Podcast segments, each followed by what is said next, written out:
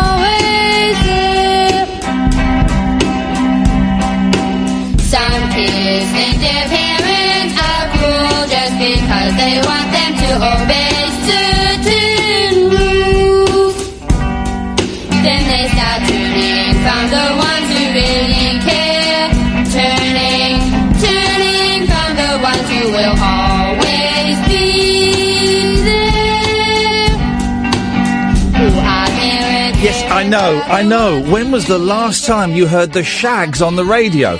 Probably last week if you were listening to this show, as we tend to play them uh, quite a lot.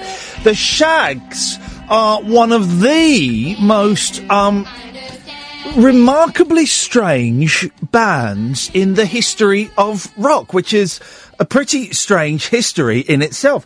I am more than thrilled um, to have one of the Shaggs uh, on the show right now. It's Dot Wiggin, all the way from the United States. Good evening, Dot. Good evening. It's so nice to talk to you. Thank you so much. Um, that album was recorded, wh- when was it? 1968, 69? Yeah, someone, some somewhere between those two years. I'm not sure which. Probably towards the end of '68, beginning of '69. It's very rare for uh, an album that's kind of, you know, 48 years old to still be getting um, so much attention. Are you surprised that people are still talking about that record? I am very surprised. I'm amazed. How did it come about? Because the Shaggs, you and your, your sisters, it, it, it was an unusual um, f- way of forming a band, wasn't it? What happened? Uh, my father decided he wanted us to be in a band. He had his uh, mother had read his fortune when he was younger and said he was going to marry a, a strawberry blonde and have um, daughters, and they're going to be in an all girls band. So he took it to heart, and as we got older and old enough, he took it. He took it upon himself to uh, make it happen. And, and how did you, did you, it, so it was you and your sisters. What, what, what you, were you playing guitar, Dot? I was playing rhythm guitar, yes. Okay. And how did you Excuse write? Me. I was playing lead guitar. My sister Betty was playing rhythm. Great, there we go. Thank you. And how did you come about to write the songs? Um, good question. After I had we had singing lessons and then um, guitar lessons, I just started coming up with the lyrics. And um, as I was writing the lyrics, I already had the tune in my head. So, um, and then I wrote the music. And I, are you all right? What's going on in the background, Dot? That's my son playing his video game. I, think I need to go. Let me go shut the door because he can get. What's what's he, do you know what he's playing, Dot? I'm not sure, but I can ask him. Go and ask him what he's playing because I was, I was playing some. Before I shut the door. Yeah, go and ask him. He's uh, he gets pretty loud. Well, what what game are you playing? What game are you playing? Why? I just want to know. Is the new one you just got? The state. I don't know. The state something. Oh, okay. All right. It sounds a bit complicated. Well, good, good, good for him. That you're good. State, wait a minute. State state of decay. The state of decay. Okay. Uh, your kids, Yeah. your kids surprised that people want to want to talk to their mum about her rock past. Yes, especially my younger son, uh, Matthew. He's always liked um, our music and um, has it on his um, downloaded on his uh, laptop, I guess, Yeah. or on his phone maybe. Um, but yeah, he's he's surprised too. Um, so you you wrote the songs, and were you- I, I I think I've been telling the story wrong because I was always telling the story that you uh, girls weren't allowed to listen to rock music, but that that's not true, is it? No, we could listen to music. We weren't allowed to go to any concerts. My Right. father was very strict. Yeah. It's a strange thing, isn't it? Your dad was so strict that he wouldn't let you go to concerts, but he, he was following this um, uh, premonition from a psychic that you were going to be famous, a famous rock band. That is true. Well, it did. It did come true. You are, you were in a famous role, cited by Frank Zappa as one of his favourites. Yes, I read that. Um. So you hard to believe. It, well, it is. Well, I don't know if it is hard to believe because there's there's a wonderful charm about your record. You know, there's a naivety um, about it. How old were you, Dot, when when you when you went in and recorded the album? Um, let me see. It was sixty, probably about twenty. Twenty years old, and um, were you the main songwriter? Did you write all of them, or, or, or was it a collaborative I wrote process? all of them but one. My sister Betty wrote one song, Yeah. but it's not on the album. It was after. Okay. Um, and you rehearsed at home, did you? Yes. We did take lessons at um, guitar lessons at um, Manchester Music Mart with Ted Herbert, and we had voice lessons from a private um, woman in Manchester also. Yeah. And did the neighbours complain? Did you? Because I was in a band when I was younger, and my mum was constantly getting phone calls and knocks on the door from neighbours saying, "Will you tell him to shut up?" Did you? Did, were your neighbours quite good? No, we never did get any complaints. well, there, there you go. You see, that's fantastic. and then you went and recorded. Your dad paid for you to go and record the album. Yes. That must have been quite nerve wracking because often when bands go and record their first record, there's you know there's a sense of trepidation and um you know they're a bit terrified. Were you girls nervous? Yes, I'm sure we were. How did it go? What what what, what do you remember from the sessions? Um, I, we probably recorded different than most bands did. We had headphones on and listened to our music as we recorded it. The way I remember it, anyway. Yeah. Um, I'm going to play. Listen, uh, uh, Dot, stay there because I'm going to play. If you don't mind, I'm going to play one of the songs. Now, the album is "Philosophy of the World." Came out 68, 69, something like that. Uh, and let me just play a little bit from one of the songs. Here we go.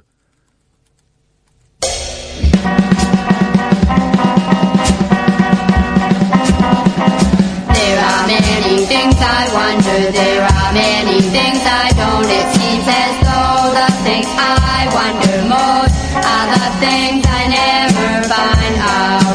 I wonder about the stars above. I wonder about the birds that fly. I wonder about your love, but most of all, I wonder why you make me cry. I wonder, I wonder, I wonder why we have to say goodbye. There are some things I don't understand. There are some things I do, but one thing I don't understand is why we have to be so blue.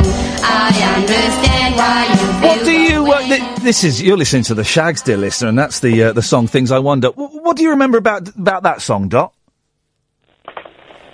um, basically, just coming up with the lyrics and writing it. Yeah.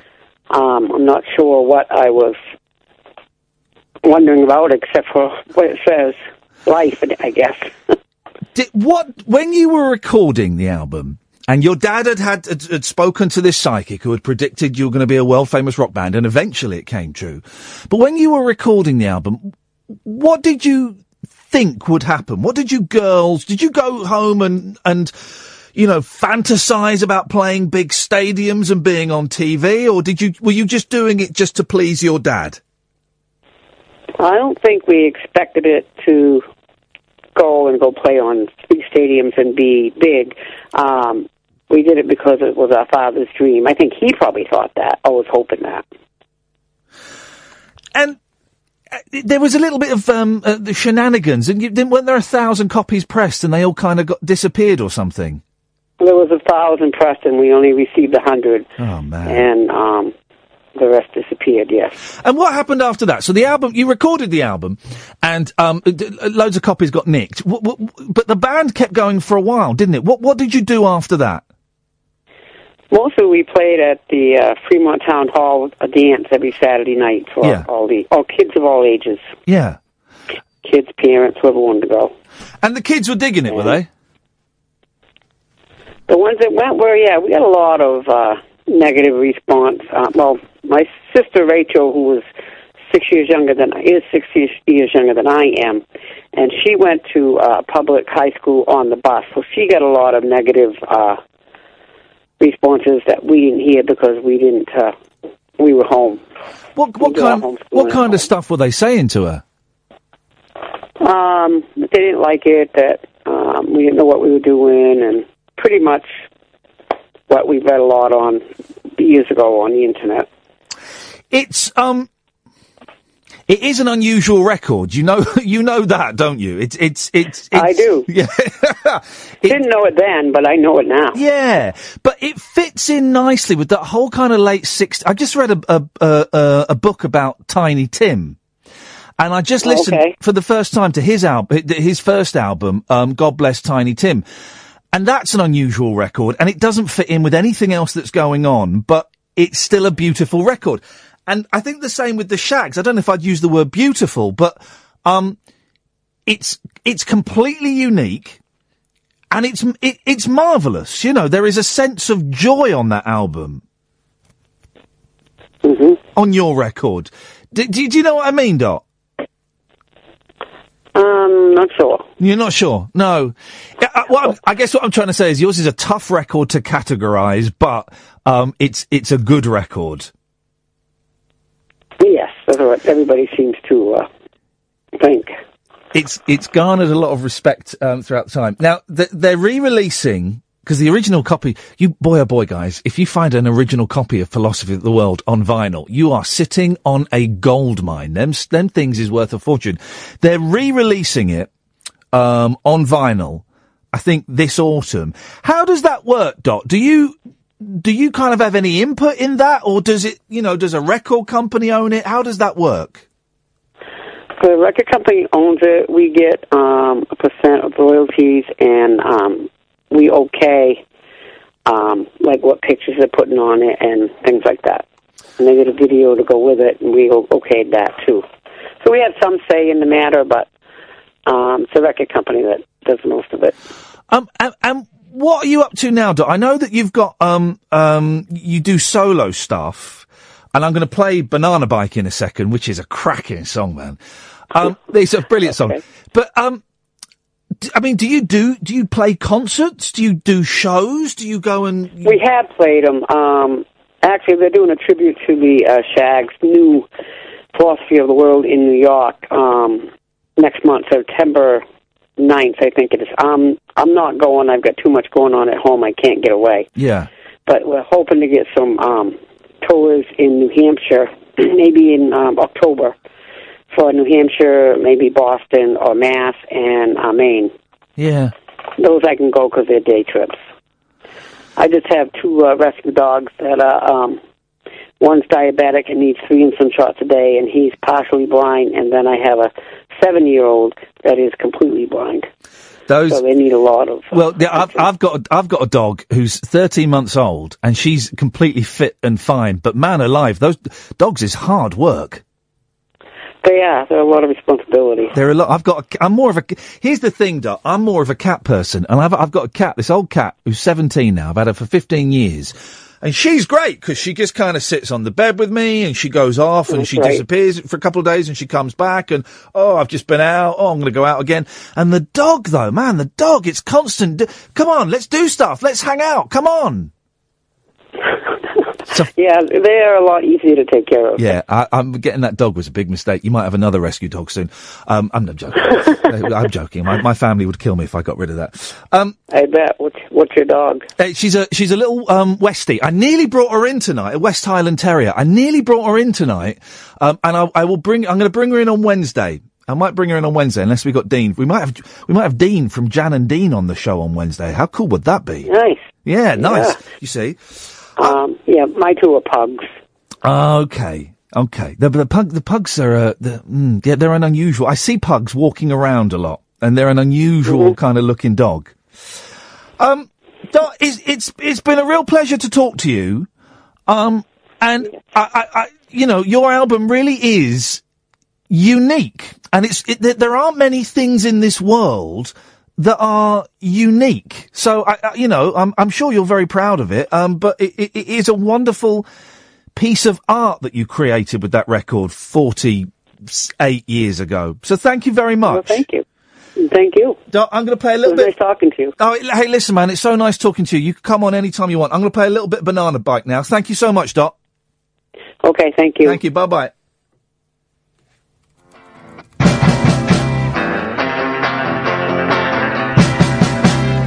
Gets on her banana bike and pedals all around.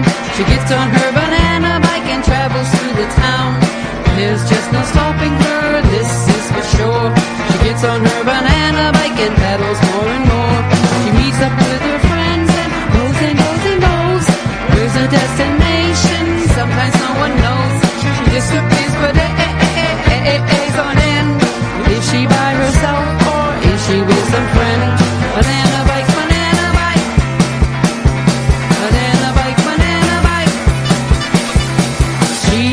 guessing, always on toes.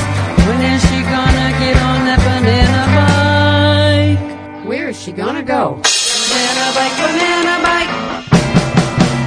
Banana bike, banana bike. Well, no, no. There you go. You see, um, you know, um, let's discuss it after this. We have ways of making you talk. Well, no.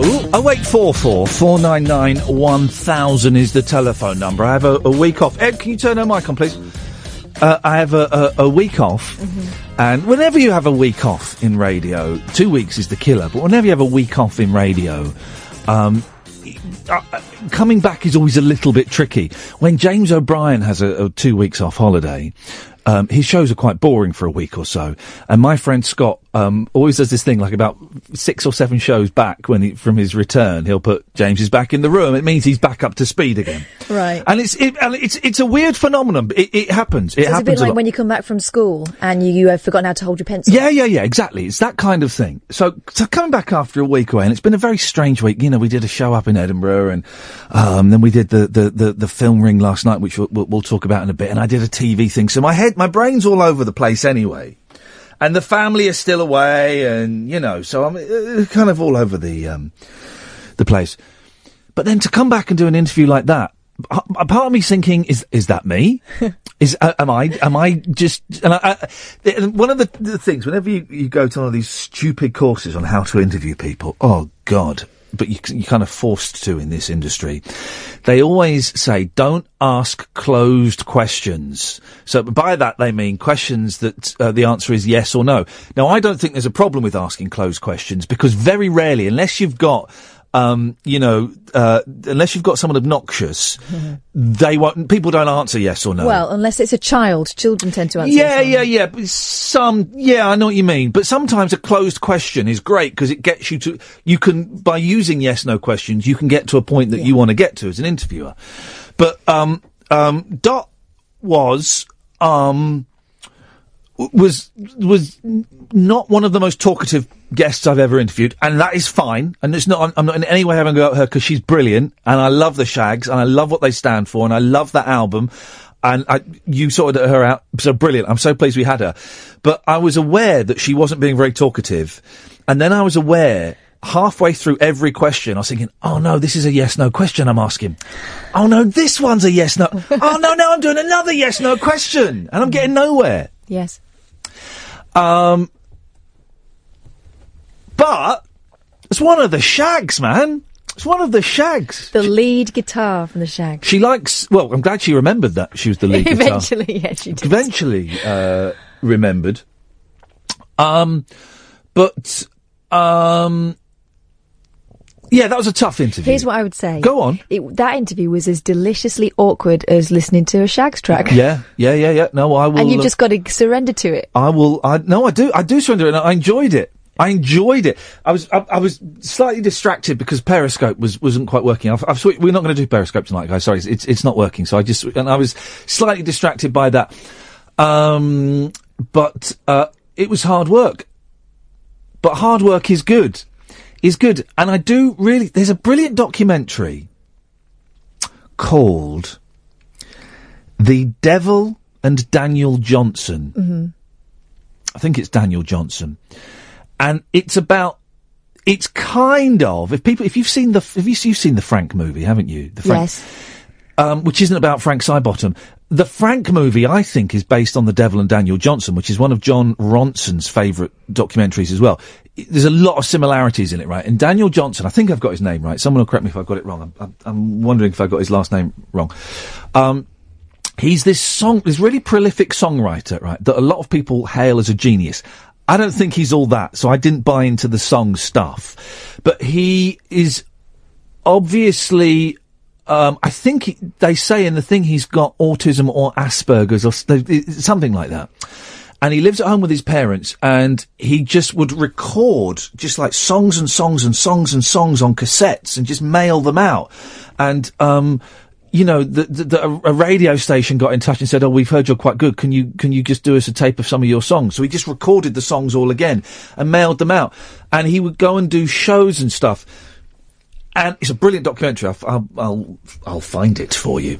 Um, and I would put Dot Wiggin, Wiggins, Wiggin, Wiggin. Wiggin is Wiggin.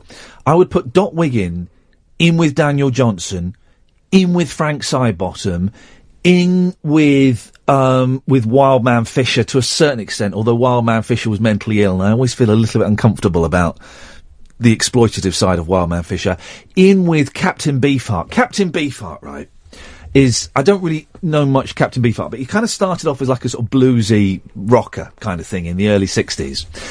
And then he recorded this, um, really famous album called, um, Trout Mask Replica. Great name for an album, right? Well, no one else is going to pick it. Tra- Trout Mask Replica. What's the song in there? Smiled and smiled and twisted. Um, and so he went from doing conventional songs, right, to um, oh, I'll have to have a look in a second. To um, shacking up with his band in this house in the desert for months and months and months. And he wouldn't let them listen to music, and he came up with his own way of describing music with like colours and symbols and stuff like that. And then they would learn these incredibly complex um, songs that he would write. And he'd re- rehearse it and rehearse it and rehearse it. Now, it's hard work, and I could never, I could never quite dig the Trout Mask replica album. I'm trying, trying to find the song. Um, hang on a minute. It really is. There's a, song that goes smiled and twisted. Um, I tell you what, look, there's 28 tracks here. Pick a track. What between 1 and 28? Um, three. Track 3 is Dachau Blues. Okay, so we're going to have a. Dachau Oh, Oh, hang on a second. is it going to be an advert? Oh, well, how can they. No, guys, come on. Oh, they, they want to play an advert for. Outrageous. Outrageous! Dare they try and sell us stuff? We're trying to nick things for free. Here we go. No, no, no. Here we go. We will pay royalties. Spam. Here we go. Dachau blues, those poor Jews. Dachau blues, those poor Jews. Dachau blues, Dachau blues, those poor Jews. Still cry. See, it's a tough listen. It's a tough listen. Let me pick one of the the, the Why would I popular pick ones. that one? Is there a catchy one? Um, I think that was the single. Let's try this one. This- kidding. Ants running, black ants crawling, yellow ants screaming, brown hands ants All those people longing to be free. Hoodoo, Batman be. Hoodoo, Had B. You see, I mean, uh, wow, that's the sort of thing that would happen if you let my kids in a room with some instruments. But that took like months to record.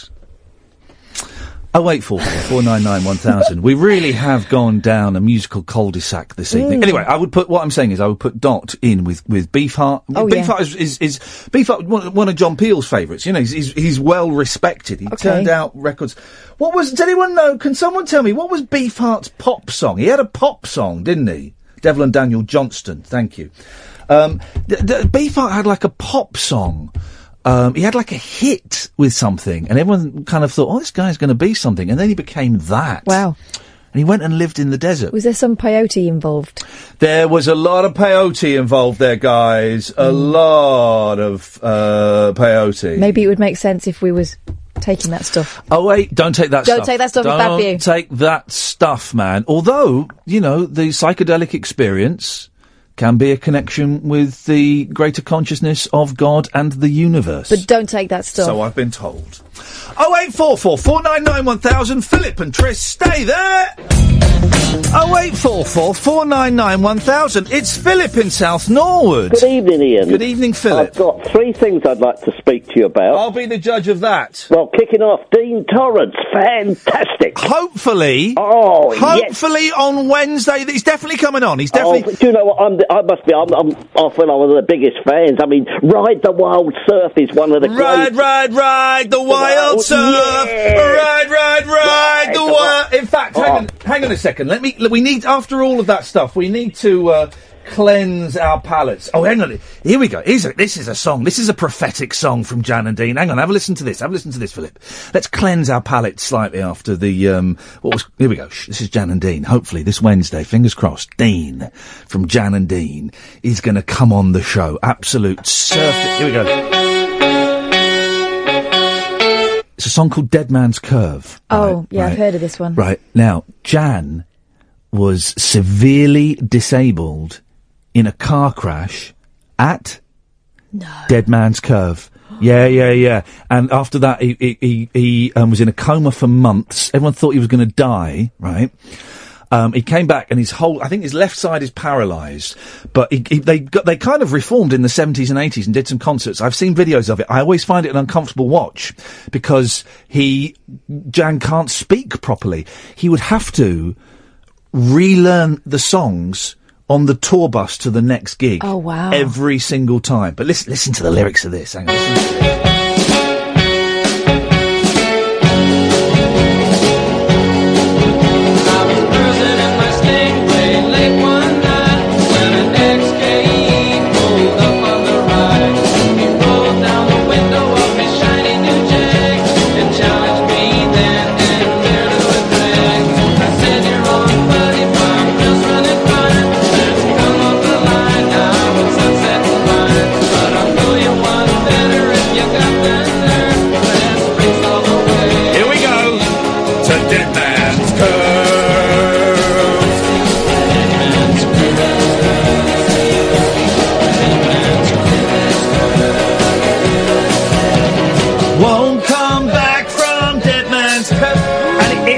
in a stingray, like in the song. On, go.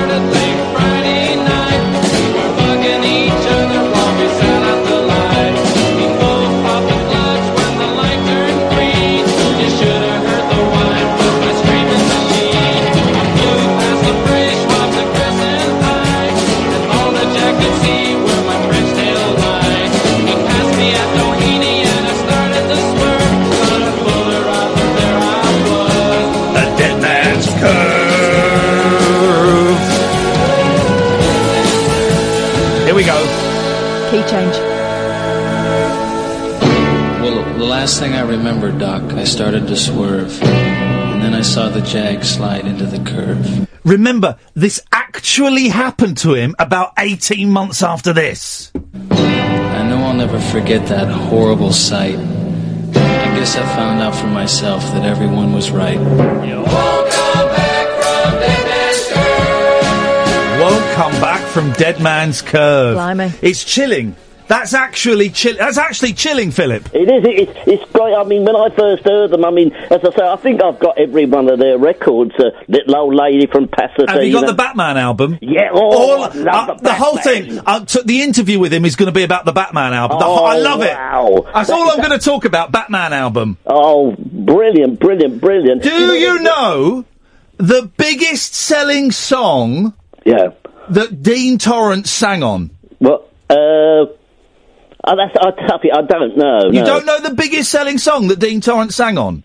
Um, he sold on. He, he sang on um, one of the biggest hits of all time. He sang the lead vocals on one of the biggest hits of all time. You stumped me, Iain. I yeah? don't know. Oh well, then Philip, allow me to. Um, Yes, tell me, tell me. Here we go. This is Dean Torrence sings this. Oh yeah, Barbara Ann. That is the Beach Boys, but that's Dean Torrence singing the high bit. Oh, well, do you know there was a film, Iain, about Jan and Dean? Yeah, Dead Man's Curve, the movie. no, Yeah, it's, um, Richard Hatch and Bruce Davidson. Yeah, it was. Oh man, I'm, I'm going to really look forward to Wednesday. Oh, I'm going to have my belt loosened when Dean's on. Oh, no, Iain, no, 'cause I want to be nice and comfortable. Not for anything like that, Catherine. It's not like I'm watching a Disney film or something. Iain, Yes. uh, did you? You just said you you went up to Edinburgh, did you? What's it to you? You the no, tax the reason man? I ask is that a play that I saw in Epsom went to Edinburgh and became a smash. Oh. Have you ever seen the play that was up there? It's called A Day in the Lives of Frankie Abbott. Because because you know I've not seen that. Well, it, it was it was it was up on the Edinburgh Fringe. Oh well, the, so so is everything. When, G- when Kath and I were up at the Fringe, right, and we Yeah. wanted to see a show at midday, right? Yeah. So we logged onto the Fringe website and typed Yeah. in, "We want to see a show at midday." Yeah. hundred and fifty-six Wow. shows started at midday. Oh my god! This particular play, Iain, is. Um, do you remember? You, I think you're probably too young. Do you remember the sitcom Please Sir? Yes, of course I do. John Well, Alderton. It's the story. It's written by David Barry, who played Frankie Abbott. Yes. And it's the story of what he is doing today. Oh. And he is in an old people's home, and he's not very well. Oh. And he's looking back over his life. It's Looking brilliant. Iain. back over my shoulder. It's, it's truly a brilliant play. Well, play. well- So you get the other third thing I wanted to Yes. mention. You mentioned you got a Westie. Yeah. Well, this Sunday at Epsom. Oh God, here we go. This isn't BBC. No, we're not Jo Good. This No, is not BBC London, Listen, and I Iain, don't you- like dogs. It- you you just mentioned you got one. Doesn't mean I like it. Biggest mistake I ever made having that. Unless your next sentence is this Sunday at Epsom, we're trading in dogs for records. No, no, no, it's the Terrier Derby. Oh well, he's not. It's the Terrier Derby. Thanks for calling. I don't like dogs. And t- t- shall we go there? We're going to go there. She's in season. She's like a bitch on heat. Oh. Well. literally, she is a bitch on heat. You have to keep her in, don't you? Um, well, I have to keep her on the lead. I, I, I made the terrible mistake of taking her for a walk. Off. By the way, Jules, you have to call back. Well, for some reason, we can't call you. Oh eight four four four nine nine one thousand. I bet you don't accept anonymous phone calls. I do. No. Oh, no. Jules. Um, I, I took her for a walk off lead, and oh god, she was, as I say, like because she is a bitch on heat. Um, and um, we've not had her done yet, and you can't get her done until three months after a season. So we'll have to get it done in November. Just means that every morning there's a bit to clean up. You know? Oh, stop it! No, it's true, and they don't tell you this with dogs. Do you not get nappies?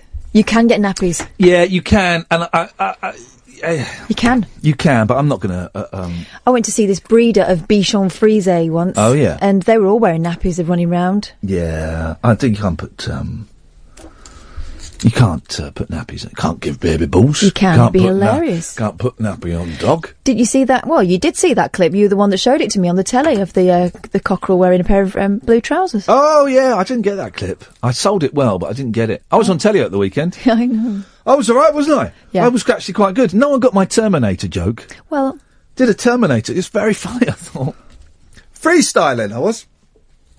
It was weird being on the telly after not being on the telly for a long time. I'd so, sort of. Tris, I'll come to you in a second. did they put makeup on you? Yeah, of course they did. Did they do anything to your beard? No, they didn't do anything. But I'd had it trimmed the week before. Jimmy trim- trimmed it for me. Um, no, they, they they they put a bit of makeup on, and uh, Do they do blusher? I don't know what they. No, they just put a bit of foundation on, a bit of powder, and um, just to get rid of the bags under the eyes. Looks had a spot there. Didn't have the spot the weekend actually, but they and they, Mascara. and no, they just put they just to stop you sweating mainly and make you look good. And I look good. Took took five years off me that makeup. Um, so did that. Gaby Roslin's delightful. Jay McDonald is delightful. David Emanuel is delightful. Jay from The Wanted is delightful. It was a delightful show. It was a delightful, delightful show. Um, that's how I uh, so I roll these days. Uh, 0844 499 1000.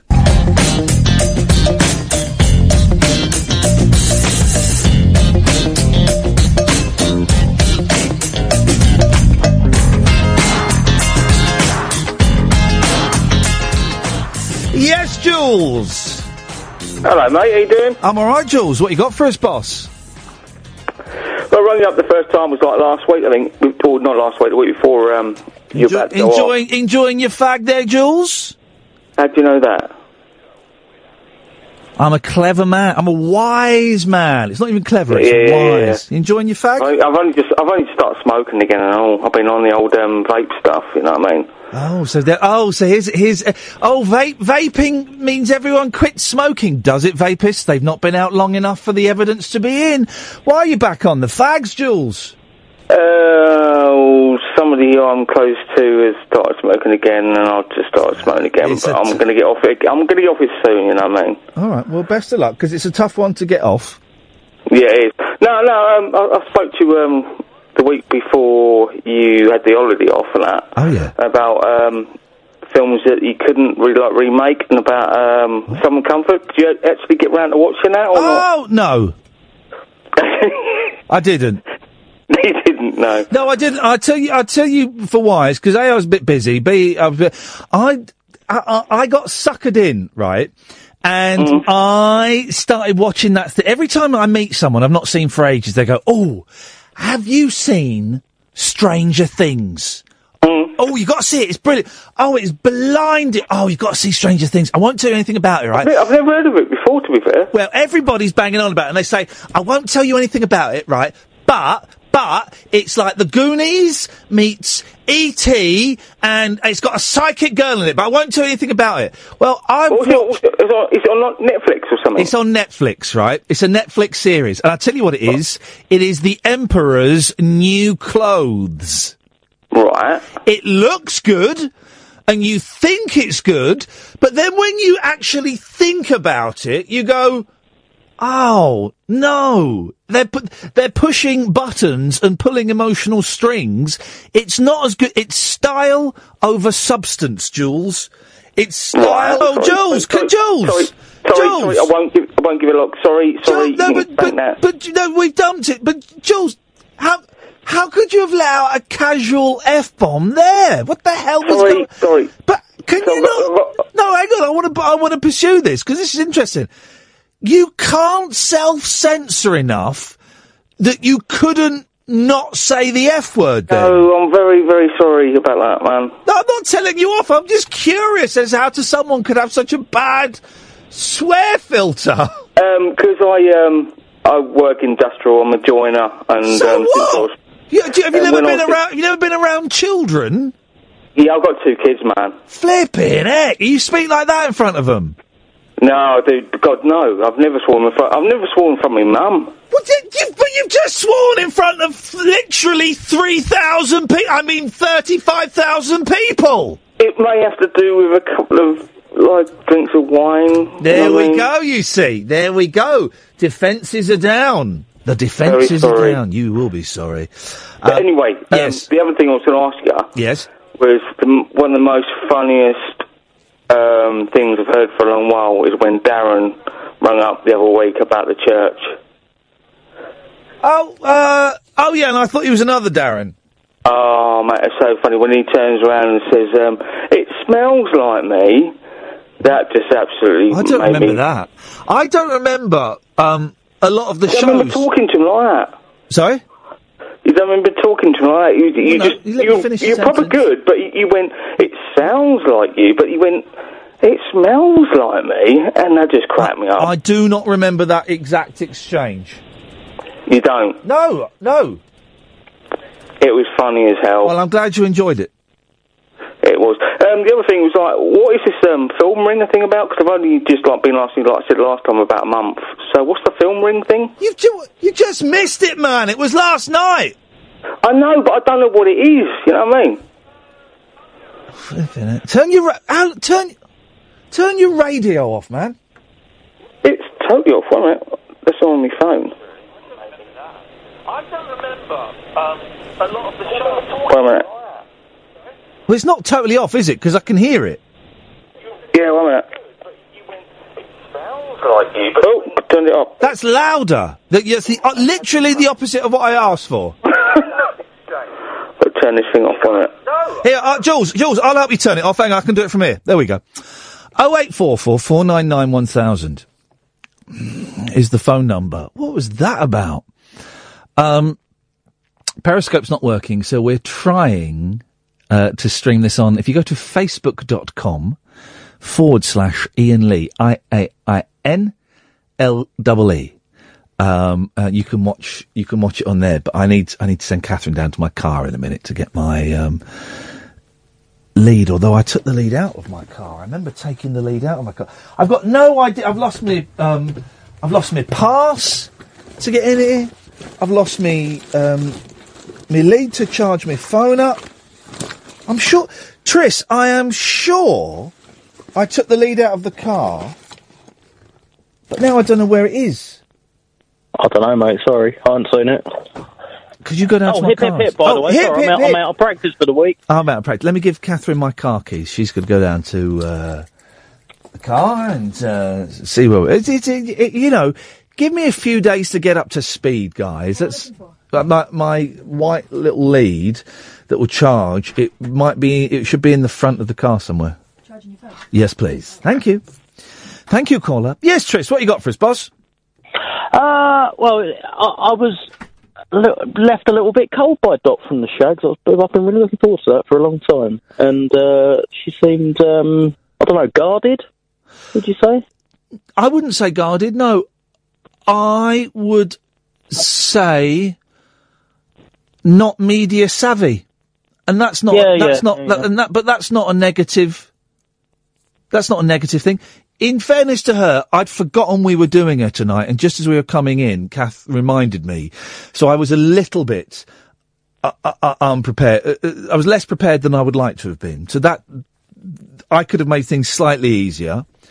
Um, but no, I enjoyed the. Um, I enjoyed her complete lack of media awareness. Actually, Yeah, I've read. I've read a lot. I've read a lot more about the Shaggs than um, she, that, that Than she has. to sort of bear out. Yeah, um, because um, I, I'm sure I've read. I'm sure I've read Jon Ronson interviewing um, Betty, maybe. Yeah, and he seemed to he seemed to touch a lot more on like the the abuse aspect and stuff like that. And Yeah. she said she she seemed to. I mean, I mean, maybe she doesn't want to talk about it. You know, it's not. Yeah, or maybe she doesn't want to talk about it, or maybe I didn't ask the right um, questions, or you know, that's the um, the joy. Oh look, I don't think Facebook is going to uh, is going to work. I don't think Facebook is going to work because it takes up more bandwidth. You see, uh, I tell you what we're going to do. We're going to uh, we're going to knock the idea of the video on the head tonight. I think. Do some radio. Just do some proper radio. We're just doing. We're just going to do radio, guys. We're just. We're just going to do. Hey, speaking of radio, right? Did you listen to Howard Hughes last night? Yeah, yeah, yeah. When I was driving home from Film Ring, that was a bit. That got a bit tense. Wait, on, were you at Film Ring? You know, I was sat on your table. But you didn't say. I was sat next to Kath. Yeah, yeah, we were talking at the end. But you didn't say that you were Tris. Oh, I thought you knew. Kath was calling me Tris. so I just didn't hear I it. I didn't know that was you. Yeah, that was me, mate. Oh, mate, I didn't know, and I didn't hear her calling you Tris, and I was so caught. I had so many. Oh man, was that I? Oh man, I didn't know that was you, buddy. Oh, that's all right. No worries. No worries. No, I'm really sorry. I, t- I didn't hear her calling you Tris, and I had so many people coming up to me whose um, uh, voices I recognised from here, whose faces I recognised from Twitter, and some of them assumed that I knew who they were, and some of them kind of assumed that I didn't know who they were. And um, it was all a bit uh, overwhelming and in my face. And um, there were loads of people there. That, I- I know there's some people there that I've worked with that I didn't acknowledge properly. And I'm, I felt, I came away feeling terrible. And now I feel terrible that I didn't know it was you, Tris. Oh, that's all right. Don't worry about it. I mate. didn't recognise your voice or anything, man. I'm really sorry. I wasn't putting my radio voice on, clearly, was I? oh, mate, I'm really sorry because we, we did have a little chat, didn't we? yeah, we did. I no, no, no, no worries. I still had a great time. I didn't know it was you, and you sent me a really nice email the other day as well, and I wanted to thank you for that. Well, I'm thanking you now for it. There you go. That's all right, mate. No worries. No Um, worries. So, for those who don't know, we did film Ring last night. We, we uh, uh, over hundred people turned up to watch The Stalker and the Hero, starring Kung Fu Elliot. Right, edited down because I had to cut half an hour out. Uh, and also, we had a, uh, some deleted scenes from the Kung Fu Elliot documentary, and we had an interview with Jaret via Skype, one of the directors of the the film.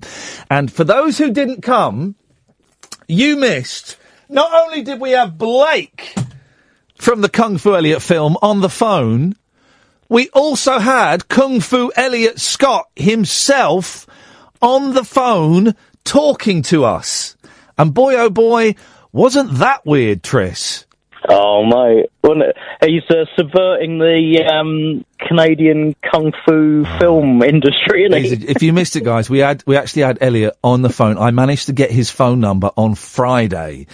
Um, well, not his phone number because I still don't have his phone number, but I found a way of communicating with him on Friday, and I got him to come uh, and and be part of the show last night, and it was a real lovely surprise. No one knew he was going to come on, and um, he blew everybody's mind by um, uh, he well he claims that the Kung Fu Elliot documentary is like Spinal Tap. Then when we put that to Jaret, he just burst into laughter and said, "Well, okay, you believe that if you want."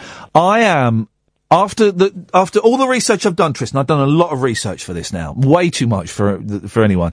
Um, and having spoken to Blake a couple of times, I am convinced that Kung Fu Elliot is hundred percent genuine. Well, well, we were chatting in the bar last night about how I thought maybe it was a bit tongue in cheek, but the second I saw Jaret on um, on Skype, the way he was cracking up Yeah. every time you were sort of relaying a story, that for me, that Yeah. for me cemented it. Yeah, yeah, completely, completely. Um, and uh, yeah, I'm convinced it's it's a real. I can't wait for that DVD to come out with the commentary by all of them. I mean, that's Oh, going to be, be good. it's going to be a joy. But oh, and, and, well, thank you for coming, Tristan. Thank you everyone who came. We're going to do. Um, no, that's not it. Oh balls! That means it's fallen out of my pocket again. Arse. Ah, sugar. All right. Oh man, that's another lead I've lost. Oh man. Oh, wait, never mind. Um, so thank you to everybody who came. It, it was great to have you there. But on the way back, and we're going to play it after 11 because we've got the clip. On the way back, I was listening to, um, The Unexplained with Howard Hughes. And it was this really boring man on there talking about Amelia.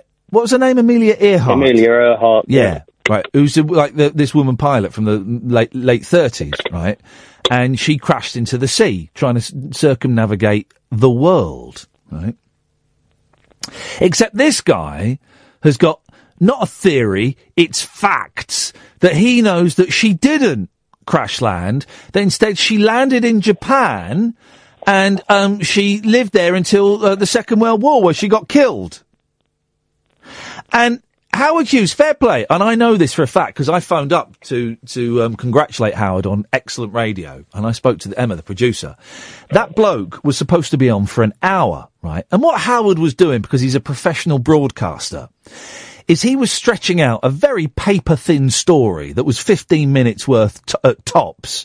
He was stretching that out for an hour by gently guiding the narrative and not going to the punchline too early. Because once you got the punchline, well, she was alive in Japan and I've got this, this and this evidence. That's the end of the story. There's nowhere to go. So he was gently teasing it out, right? And the fella went bonkers at him, didn't he? Um, I mean, he was com- he was complaining he only had like forty five minutes. Yeah, and, and, he was complaining there were adverts. and all Yeah, he said if we got adverts, yeah, there, there there's going to be so. Oh man, and he so from right kick off, he was in. He had a cob on, and I thought, oh, this it, if this could go, this could go either way, and it went either way. You know, I had such, I had such a long day yesterday because I left I left for work at seven in the morning before before driving up to you. Yeah. And um, yeah, I was getting, I was pretty tired by that point, but that that certainly kept me kept me awake and kept me going. It was When- brilliant. When we come back after 11, we're going to play it because it is just uncomfortable. It's so uncomfortable. When do you, the thing is, and I just uh, in in a, in a different way, the Dot Wiggins interview was was uncomfortable, right? Um, But when when do you get uncomfortable on radio? You don't because it's all so safe and so micromanaged. And um, you know, fair play to Howard. I would have cut that bloke off, but then you would have missed a lot more of the uncomfortableness of it. No, you wouldn't. You'd you'd have kept teasing out of him, wouldn't you? I, I would have told him to, no, because I was in the car saying, just tell him to F off. I was shouting at the radio, tell him to F off, Howard. I'd have cut him off when he started um, questioning my uh, my style of interviewing. I'd have cut the twit off. Yeah, that was, it was good radio, though, wasn't it? Very, very, very quickly. I, I, I know you're short on You've got 30 Um, seconds. 'cause I've been Okay, banging Captain on. Beefheart. Yeah. People, people always go to Trout Ma- Mask replica first. Yeah. And get scared off of him. Yeah. If if you go back a bit, Safe he, he put out some of the safe as milk. Yeah, one of the best psych albums going, isn't it? Well, I, do you know, I've got it because I went into a record shop that was being run by a friend of a friend, and I felt obliged to buy a record. So I spent 10 quid on Safe as Milk. I've never played it. I doubt I ever will. Oh, it's up there with the Electric Prunes and bands like that. Give it, give it a spin. Um. Oh eight four, Wilson will speak to you after the news. Oh eight four four four nine nine one thousand. I'm Iain Lee. This is Talk Radio. Talk Radio. Evening. This is Iain Lee. This is Talk Radio. We're kind of gently easing our way back into things. Oh eight four four four nine nine one thousand is the telephone number. We call you back. Wilson, Alan, stay there, and after the news, we'll play you that incredible clip from Howard Hughes last night. Late night, Iain Lee on Talk Radio. We have ways of making you talk.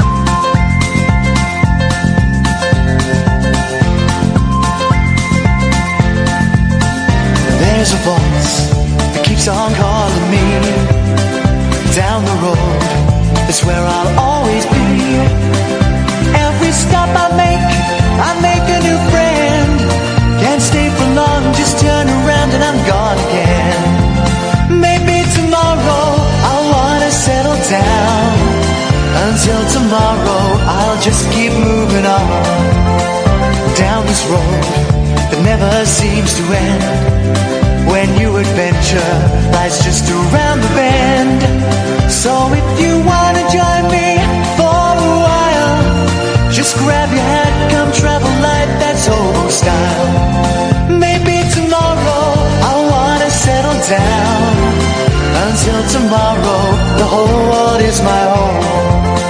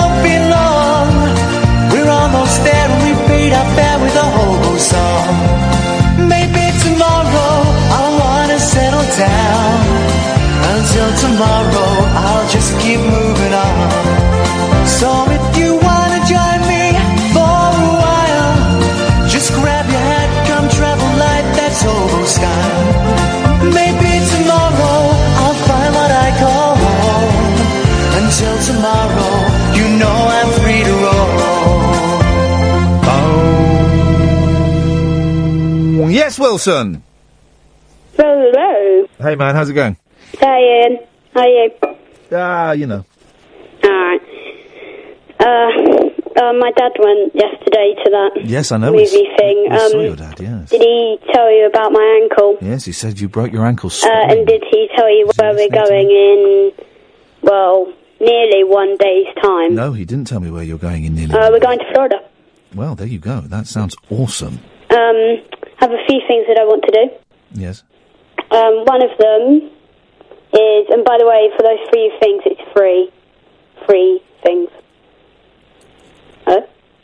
Iain? Yeah, I'm waiting for you to, to okay. talk. Uh, the three things is, the first one Yes. is, can I give a shout out to my YouTube channel, please? No, what, hang on. What is, what is it? Hang on. a Right. Where have we got into this this habit? Right.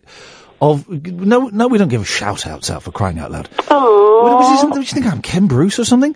And and, uh, I, this this stops now. And you're not the first. I'm not having a go at you, but you're not the first person to do this tonight. Oh, thank you. People phoning up with with lists. I've got three points I want to make. No, no, no, no, no, no, no. We're not. We don't do that because you know. But and it's, I'm not having a go at you. I'm having a go at everyone that does this. Right. Don't phone in with I've got three points I want to make because it, it, you're then setting a, a stake i- in the ground as to how much time from the sh- the show that people are going to get, and it's just you don't you don't go and like meet your friends for lunch and go, hey guys, I've got three things I want to talk to you about. Uh, first thing, so we're knocking that on the head, guys. I'm not having to go at you, Wilson. I'm having to go at everyone. We're Yeah. knocking that on the head. The whole list thing, the whole. I've got three things I want to talk. Forget it, guys. Yep. It's gone. Alright. Um, can I still give a, uh, do a thing where I say my YouTube channel? Well, I've currently got six subscribers. Well, please, please. Oh Jesus! I mean, um, yeah, go on then. Okay. Um, by- the only the only reason I'm saying yeah, go on then is because you're you're ten years old. That's the Oh, only reason. you. No, but that's the only reason, right? If you were 40 years old or 25 Yeah. or 19 or 62, I'd go no. Yeah. So, uh, so you see, it puts me in a slightly uncomfortable, au- an awkward position. So yeah, Alright. My YouTube name is. but I can tell you that you, only like three people will go and look at it. No, please, everyone, please go, like, comment. but they but they won't, right? They won't. We we Yeah, no, used they to we used to um. Uh, it's like whenever you get someone on to promote who wants to promote a charity, can I uh, can I just um, mention my GoFundMe? It's for my sister. Uh, she's got leukemia, and I'm hoping to um, raise two and a half thousand pounds by jumping out of a hot air balloon. Well, okay, but um, no one listening to the show knows your sister, or with the greatest of respect, cares beyond. Uh, oh, that's sad. To go onto their computers and type in the GoFundMe and go, do you know what? I'm going to give them a tenner. I'm going to give him a tenner. But you don't need to pay for this. No, I know exactly. But what I'm what I'm telling you, Wilson, is right. And now people will do it because I've made a big thing about it, right? Thank you, everyone. stop it. Please. please stop it. It's psycho. You're about you're I about think you're about to get cut off. Please, Please stop. don't. Okay. Pl- please stop it because you are about to get cut off. Right. The, here's one of the rules I have on the show. Everyone gets treated the same, whatever age, whatever physical or mental ability. Everyone gets treated the same. So you're about to get cut off. Oh. Well, no, because I'm making a point and you're not listening to it. I am. Uh, I completely agree with your point. You don't know what the. I've not finished the point, so how can you agree with on. it? Carry on. Carry on. Yeah, you're close, man. The only reason you're staying on is because you're 10. Now, and now I've forgotten what the bloody point was. I'm not going to let you plug your YouTube channel. I'm sorry, man. Uh, everybody gets treated the same. That was harsh, wasn't it? Was it too harsh? Everybody gets treated the same. Um, and I, and he's going to Florida. I'm not going to Florida. Well, do you know what I did last week? Literally, literally, I had a day where I sat at home in my pants watching rubbish Stranger Things eating Domino's. Literally, I did that. And as I was doing it, I thought, flip it, man, this really is. I might as well be at work. So no, um, um, we've, I, it's always an awkward thing. I mean, they don't do it very often. Where people phone up and say, "Can I mention my GoFundMe, my, my uh, charity thing, my sponsor?" Well, no, because people aren't gonna give you money, and it's just a bit no. And people want to look at your YouTube channel and stuff like that. Honestly, I don't know. Maybe uh, maybe it was a bit harsh, but that's kind of the mood I'm in. Everyone gets treated the same, so that's kind of the mood I'm in. Right. So Last night, Howard Hughes talking to this really boring um, conspiracy theorist, right, uh, who thinks that Amelia Earhart, um, who's circumnavigating the world in an airplane in 1936, something like 39, 36, um, she crashed in the sea, right, and, and, and, and died. This guy thinks that she didn't, and that she landed in Japan, and she lived in Japan, I think Taipei, for for several years after, right?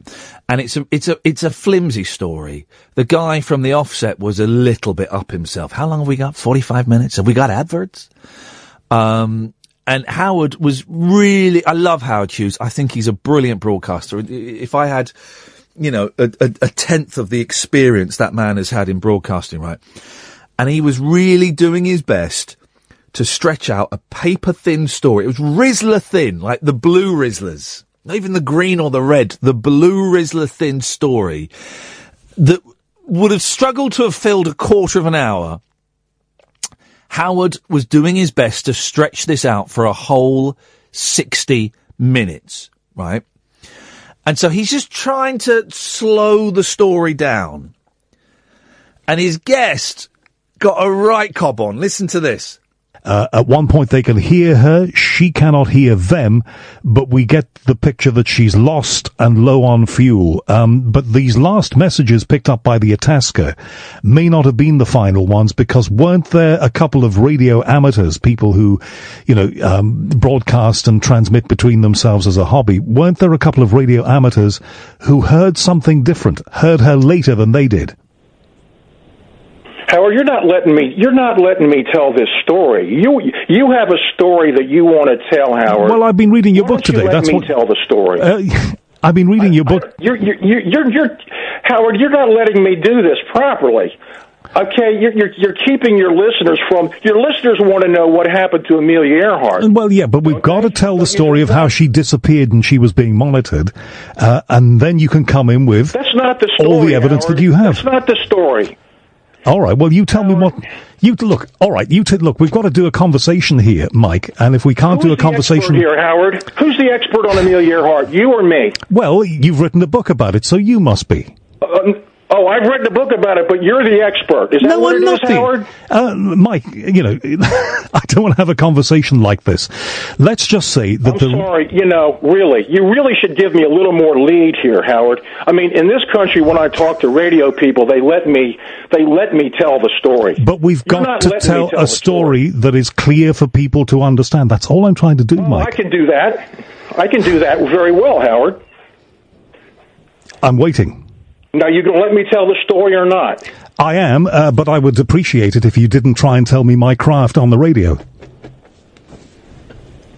Look, Howard, I'm a journalist too, and I've spent 30 years on this story. Well, listen, And I, want to tell the story of your book about. Amelia Earhart. If you want to have a, a debate about how I'm conducting this, we can do that another time and another place, Mike. Um, and I know that you've had difficulties with other people who've interviewed you, but I don't want to be one of those people on that I list. haven't. No, I haven't. Only one. I've only had one difficulty with one other person, Howard, and that one person had an agenda. And I'm starting to wonder whether you have an agenda either. Well, the website is earharttruth.com for your listeners. Earharttruth.com, please. Uh, Mike, let me just get one thing absolutely clear here. And I, you know, a lot of people know me through the work that I've done.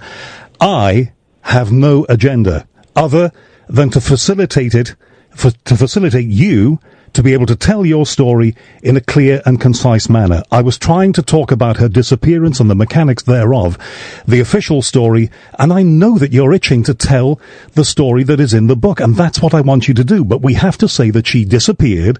There are various accounts of how she disappeared. You tell the story from there. How about that? Okay, Howard. Wasn't that deliciously uncomfortable? Sorry, I'm sucking on a lollipop that um, a lady gave me last night. Don't accept sweets from sta- strangers, guys. I'm hoping this has been laced with something. I'm hoping, and so- something fun, not poisonous. Nothing yet. Quite like lollipops. Um, wasn't that deliciously uncomfortable? And um, loads of you were listening because I was tweeting about it. Um, and um, there was one young lady whose name is Ms. Lee. Is it, is it Catherine? I think might be her first name. I can't remember. And she was going. She made such a good point Howard Hughes is the only person in this country who would let a nut job conspiracy theorist on and tell their story without challenging it too much. And that guy chose to have pick a fight with him. That guy chose to pick a fight with him. I love Howard's show. It, uh, it's funny, right? It's one of those shows where there are bits I find it fascinating and bits I find it a little bit dull. And I was listening to this guy and I thought, I'm, I'm not buying, like, this story's a little bit dull. But when it kicked off, it was beautiful. And then he, then he had a, a really good guest on afterward that he'd, he'd pre-recorded. Um, it's a cracking show. Sunday nights, 10 o'clock. Fruitcakes, bullshine, and weirdos. I think, is that the title for it? I think so. I need to check.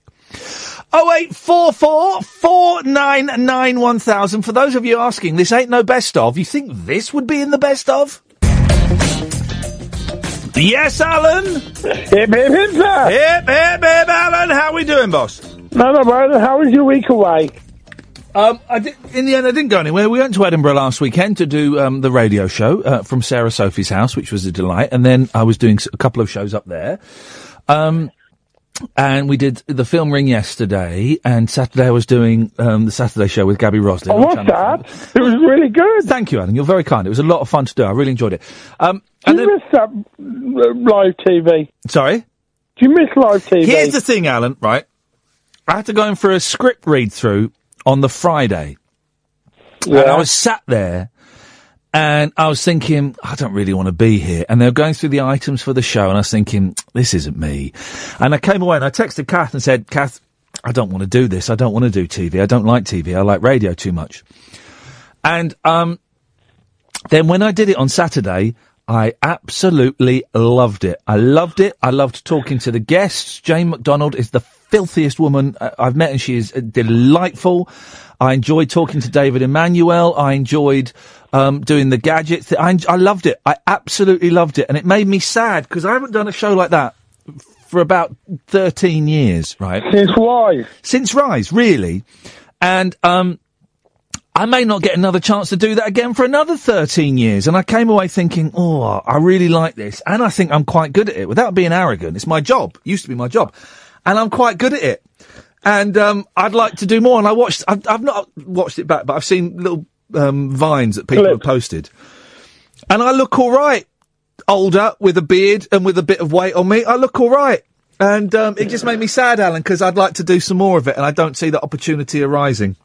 Uh, I think that will be happening. We'll see. And you got to work with another brilliant blonde lady. Oh, Gaby Roslin is the nicest.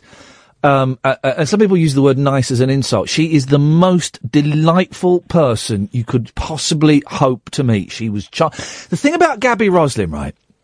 Yeah. Is I think we'd met before, but you you kind of when you're sat with her, you kind of feel like you know her and you've known her for years, right? And she she was asked she we were just talking and she picked up on something I said and she asked me a question that was quite a personal question. And normally with someone, you'd go, I'd kind of fudge the answer. But I felt so comfortable with her. I told her, ex- I answered her question honestly, and we had, we had this really frank conversation in the makeup chairs about a, a certain aspect of something. We were just chatting away for it, and I was telling her everything. I was telling Gaby Roslin everything. I thought you'd be trading stories from your times on Breakfast TV with Gaby on the Big Breakfast and you and Wise. We didn't. We talked a little bit about those. She was telling me they used to show the um, the banana splits on the Big Breakfast. You know, when they first started. I didn't know they did that. So we talked a little bit about that, but we talked um, we talked about Paul Ross. Yeah. because she's really good friends with Paul Ross. So we talked um, about all of that. And talked about that. here. And what? Sorry. And he does breakfast here at Talk Yeah, Radio. do- does he? Is that where he is now? I wonder. Yeah. Uh, so we talked about, um, uh, well, all of that to do with Paul Ross. And well, what else did we talk? We just talked about telly, and she was, uh, she kept, she said to me, Iain, what's this hip, hip, hip thing that all of your fans keep tweeting me about? I, they said, keep saying I've got to get you to do hip, hip, hip.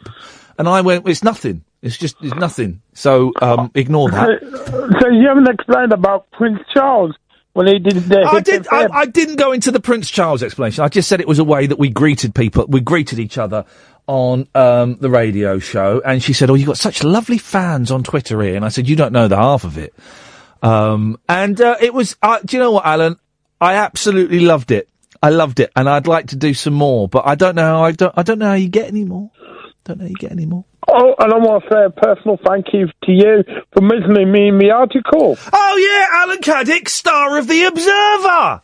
You're in the Oh, Observer. Very quickly, Guardian. one, uh, one, one, one final thing, Alan. You know, is it recorded in the same studio that we used to record Rise in? No, I didn't know Oh, it was in the same studios. Oh yeah, oh yeah. So there were a few ghosts wandering around.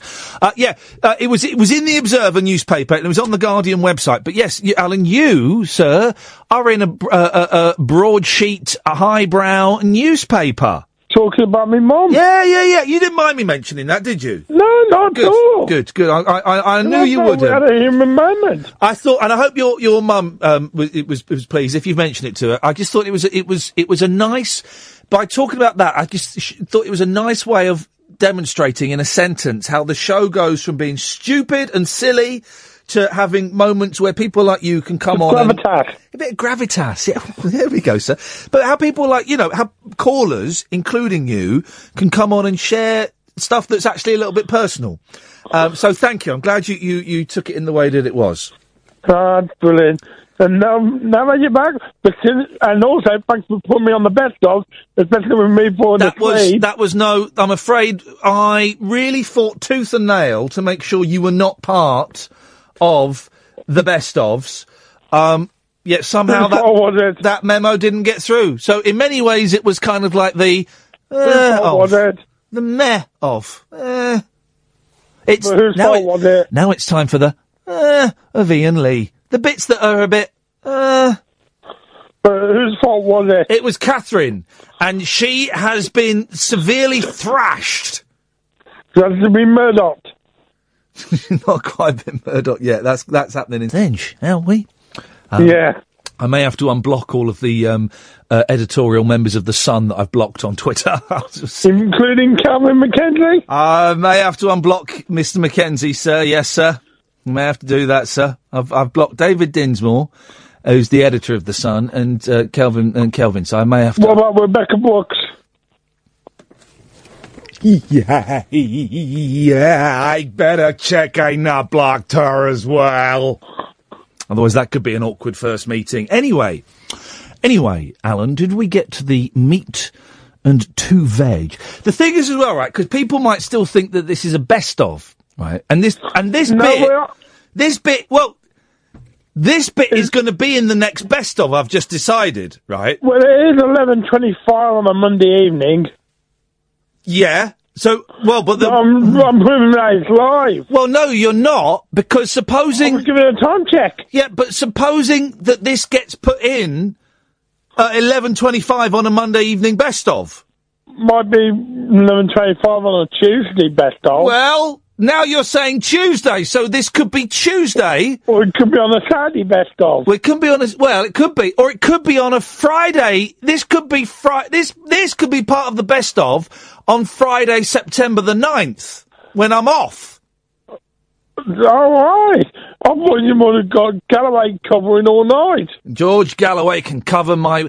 I, I'm supposed to be off next. Right, I'm, I'm definitely off on Friday, September the 9th, because I'm taking my boys to see the Barenaked Ladies. Right. Yeah, Um, that's a good gig. Good gig. But I'm also supposed to be off next Tuesday. Oh, 0844 499 1000, by the way. The, the point I was making is that people may think this is a best of and they can't call in, but you can call in, so please call in. But I would say that anyway. Um, I'm supposed to be off next Tuesday. I'm supposed to be going to Liverpool. To I've been up there. Yeah. I'm supposed to be going up there.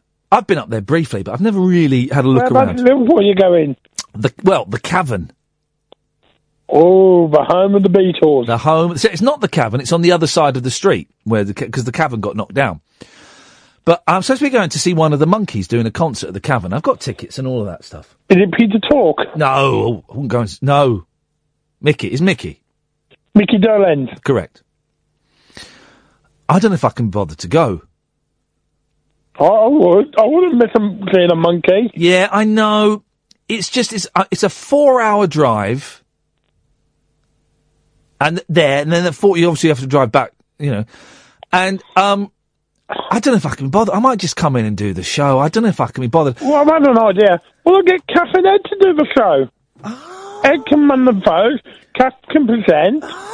Oh well, well. The thing is, they're both highly skilled jobs. I don't know if they're capable of. Um, Well, Kath's been on Periscope Kath has last been. week. I know, and I watched some of those. Kath, could, I, don't, I don't know what the reasoning is behind having best ofs. I genuinely do. I do. It's to save a few quid, I would imagine. And I th- and I said to Catherine that she should offer her services for hosting the show, and she did. And the boss said no, he'd rather play a best of tape. And I've got absolutely no idea why. I think if you've got someone like Catherine who can who can present the show easily, offering to do it. for- She did the best of talk radio. yeah, exactly. Offering to do it for free, to turn that down, I just think is ridiculous. I know why they're doing it. They want to, you know, check online, they want to check stuff and all of that and see if they can save a few quid. Uh, I mean, I mean, all right, fair enough, but I, I just think that, that they should have let her do the show. So it's out of our hands. Speaking Yeah, out of happened- turn, yes. What happened to GHB? G- Julia Hartley-Brewer. That's what J. happened to her? That's JHB. Sorry. GHB is um is a drug. Sorry, I got confused. Yeah. What happened to her? I haven't heard her in the past week. Well, she- she's she's been off. She's had the two mics, I think, filling in for her, isn't she? Isn't she got the two mics filling in? Yeah, in? because I had James Whale on today. Yes, I saw. Ja- well, I, I had a good chat with James Whale on Saturday because he was on the Saturday show. Yeah. We had a nice chat during the break.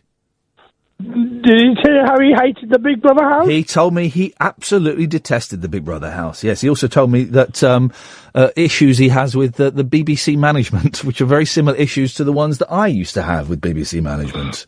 But he doesn't work at the BBC. He does an internet station. No, he works at. He's, he's still contracted to um, Essex. But, I, but most of his beef, he, he does an internet show and it gets Facebook to ask the questions. Oh, does it? Well, he does a show for BBC, but um, you know, I said to him, I said, James, come home, come home, James. We want you. He went "Blah, blah, blah, blah, blah, blah," like that. Um, I'm going to cut you off now, Caddick. Thank you. There we go. Oh eight four four four nine nine one thousand. Oh eight four four four nine nine one thousand. Uh, I uh, well, I was going to ask for Nigel from Maidstone to call in, but we know that he doesn't listen to the show. He doesn't even listen to the conversation with me when he's on the telephone. But um, I don't think Nigel is aware of the um, remix of the Lindsay Lohan song that um, that Dan did at the DCDJ. Now we met Dan last night. He came to um, to a film ring. Thank you to everybody who came. Wasn't it a delightful evening? Huh? Wasn't it a lot of fun? We're going to do. Well, I think we're going to do another film ring. But it will be, it would have to be completely different from that. We couldn't try and recreate it by showing another crappy film and then getting a couple, you know, a surprise guest and a guest that we have back. We couldn't do that because I couldn't, um, find a film that would have as much impact as, as Kung Fu Elliot. And, you know, we got so lucky in, um, getting Elliot's phone number. Not so lucky in getting Blake's phone number because it turns out if you just go on Facebook and ask him for his phone number, he gives it to you. He posts it on his Facebook page to the point where you go, Blake, delete the phone number, man. Um, and, but we did. We, we, we struck lucky getting Blake and, and uh, Elliot as surprise guests. The the ripple of excitement through the audience when I pulled out a piece of paper and said I had Blake's telephone number on it. Boy. Um, and then obviously we had Jaret set up and we had, we didn't even show all of the, uh, the deleted scenes we had. We had loads more. Oh, wait, 444 Um, so we want to do another film ring. Maybe, maybe. But it would have, it would have to be different. And one idea I had, the only idea I've had so far, we may not do it. We may just do a different type of evening there. But the, the, the, the one idea I had was you get three independent short filmmakers to come and show their films and you have like a Q&A with them. So it will be completely different. Uh, and what got me thinking that was my, my friend Dougie Anderson. You know Dougie Anderson who came on the other week and is, you know, if you follows my career, you'll be aware of Dougie. He's, he's brilliant. He makes short films and I, I thought he would be an excellent guest. So you get Dougie down, you show a couple of short films and then we do a Q&A and then we have two other directors. I'm also thinking I've got a short film that I'm, that I've, is going to be finished one day and I could show that. But I don't know. I don't know. It, it's, it's not as instantly sexy as showing um, a Kung Fu Elliot movie, and it's not as instantly. Um, uh, and it doesn't matter if we didn't have the same number of people coming. I don't know. So I'm I'm really kind of um, I'm not thinking too hard about it. I'm not fretting about it. I'm hoping that an idea just kind of pops up and we go, oh yeah, that might work. So I don't know. Um, if anyone's got any suggestions, um, no, in fact, I don't want your suggestions. If anyone's got any suggestions, keep them to yourself, because um, I'll I'll know a good idea when it comes to me. I, I will know a good idea when it comes to me. Oh eight four four four nine nine one thousand. But um, what I was the point I was trying to make is that N- Nigel from Maidstone is unaware that there has been a remix of the um, Lindsay Lohan uh, song, and I, I need to talk to him because I want to go to Maidstone to go to his house, shock horror, and um, with a, a film crew, and film us recording. Well, I mean, we knocked out that song in like a five minute phone call, so we could do like a double album's worth of material in an afternoon. You know, it took the Beatles, I think, 11 hours to record the Please Please Me album. I mean, we could do like five of those. We're more prolific than the 1962 Beatles. Um, but I need Nigel to get in touch, you see. This is the thing. I need Nigel to get in touch so that we can um, uh, make that point. Anyway, some of you won't have heard this. Now, this is a little bit ruder, and I mean, it's after half 11, so I think we can get away with this. But uh, Dan at the DC DJ did a remix of Barry from Watford when he called in a couple of weeks ago. And, um, it's a little bit raunchier, this. I would, I would put it up there with, um, what's that, um, disco song? Is it the one that, um, Love to Love You, Baby? It, I, I, it's, a, it's a bit like Love to Love You, but it's a little bit blue. So, here we go. I'm a city man, you're a city lady. I'm a city man, you're a piece of lazy. I'm John Oakes and I'm a titty man.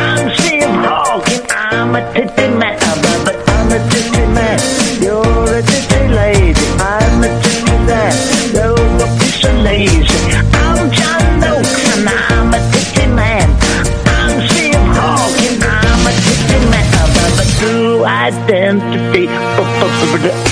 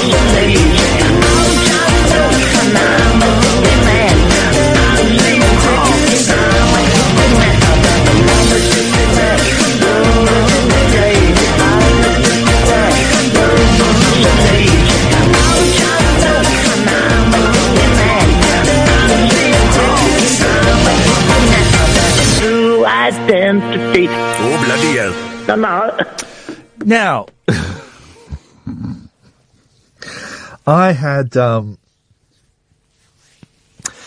Barry from Watford got in touch when he with me when he um, uh, first heard that at the w- w- w- weekend, maybe Friday, Saturday, I can't remember.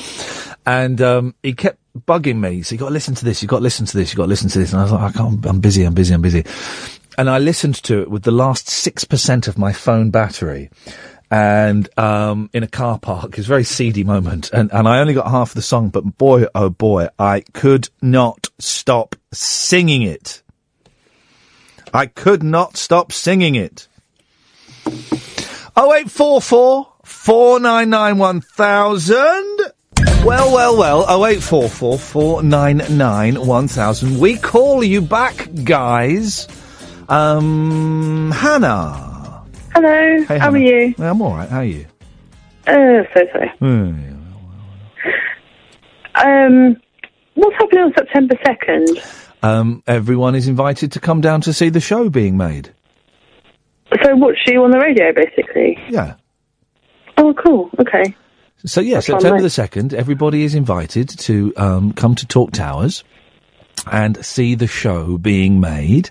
We're going to have hopefully have Pete Heat, the magician, coming in, and hopefully, fingers crossed, we're going to have um, um, oh oh um. Oh, my mind has gone. The Rockingbirds coming in to do a couple of songs. They're the country band I used to dig um, in the 90s. They're brilliant. They're going to come in and play a couple of songs, hopefully. And on the telephone, we're going to have Neil Hannon from the Divine Comedy. Oh, sounds like a good evening. It sounds like a good evening. And do you know how much it will cost? Nothing. Diddly squat. It's a freebie from us Oh. to you. Everybody is invited down. Oh, Lady Lickadon's coming down then. Come down, and you can go. Come. Pe- people want to come in for twenty minutes, half an hour, the whole show. They're more than welcome to. You've got to make your own way here and own way back, right? And we're right in the arse end of nowhere. I should let you know. So you can't pay for my cab then? No, not paying for cabs, not paying for nothing like that. Um, and if there's any, and we will have a very strict policy, if there is any argy bargy, uh, uh, you know, if there's any behaviour that, uh, that, that Kath and I do not like, you're out straight away. None of that.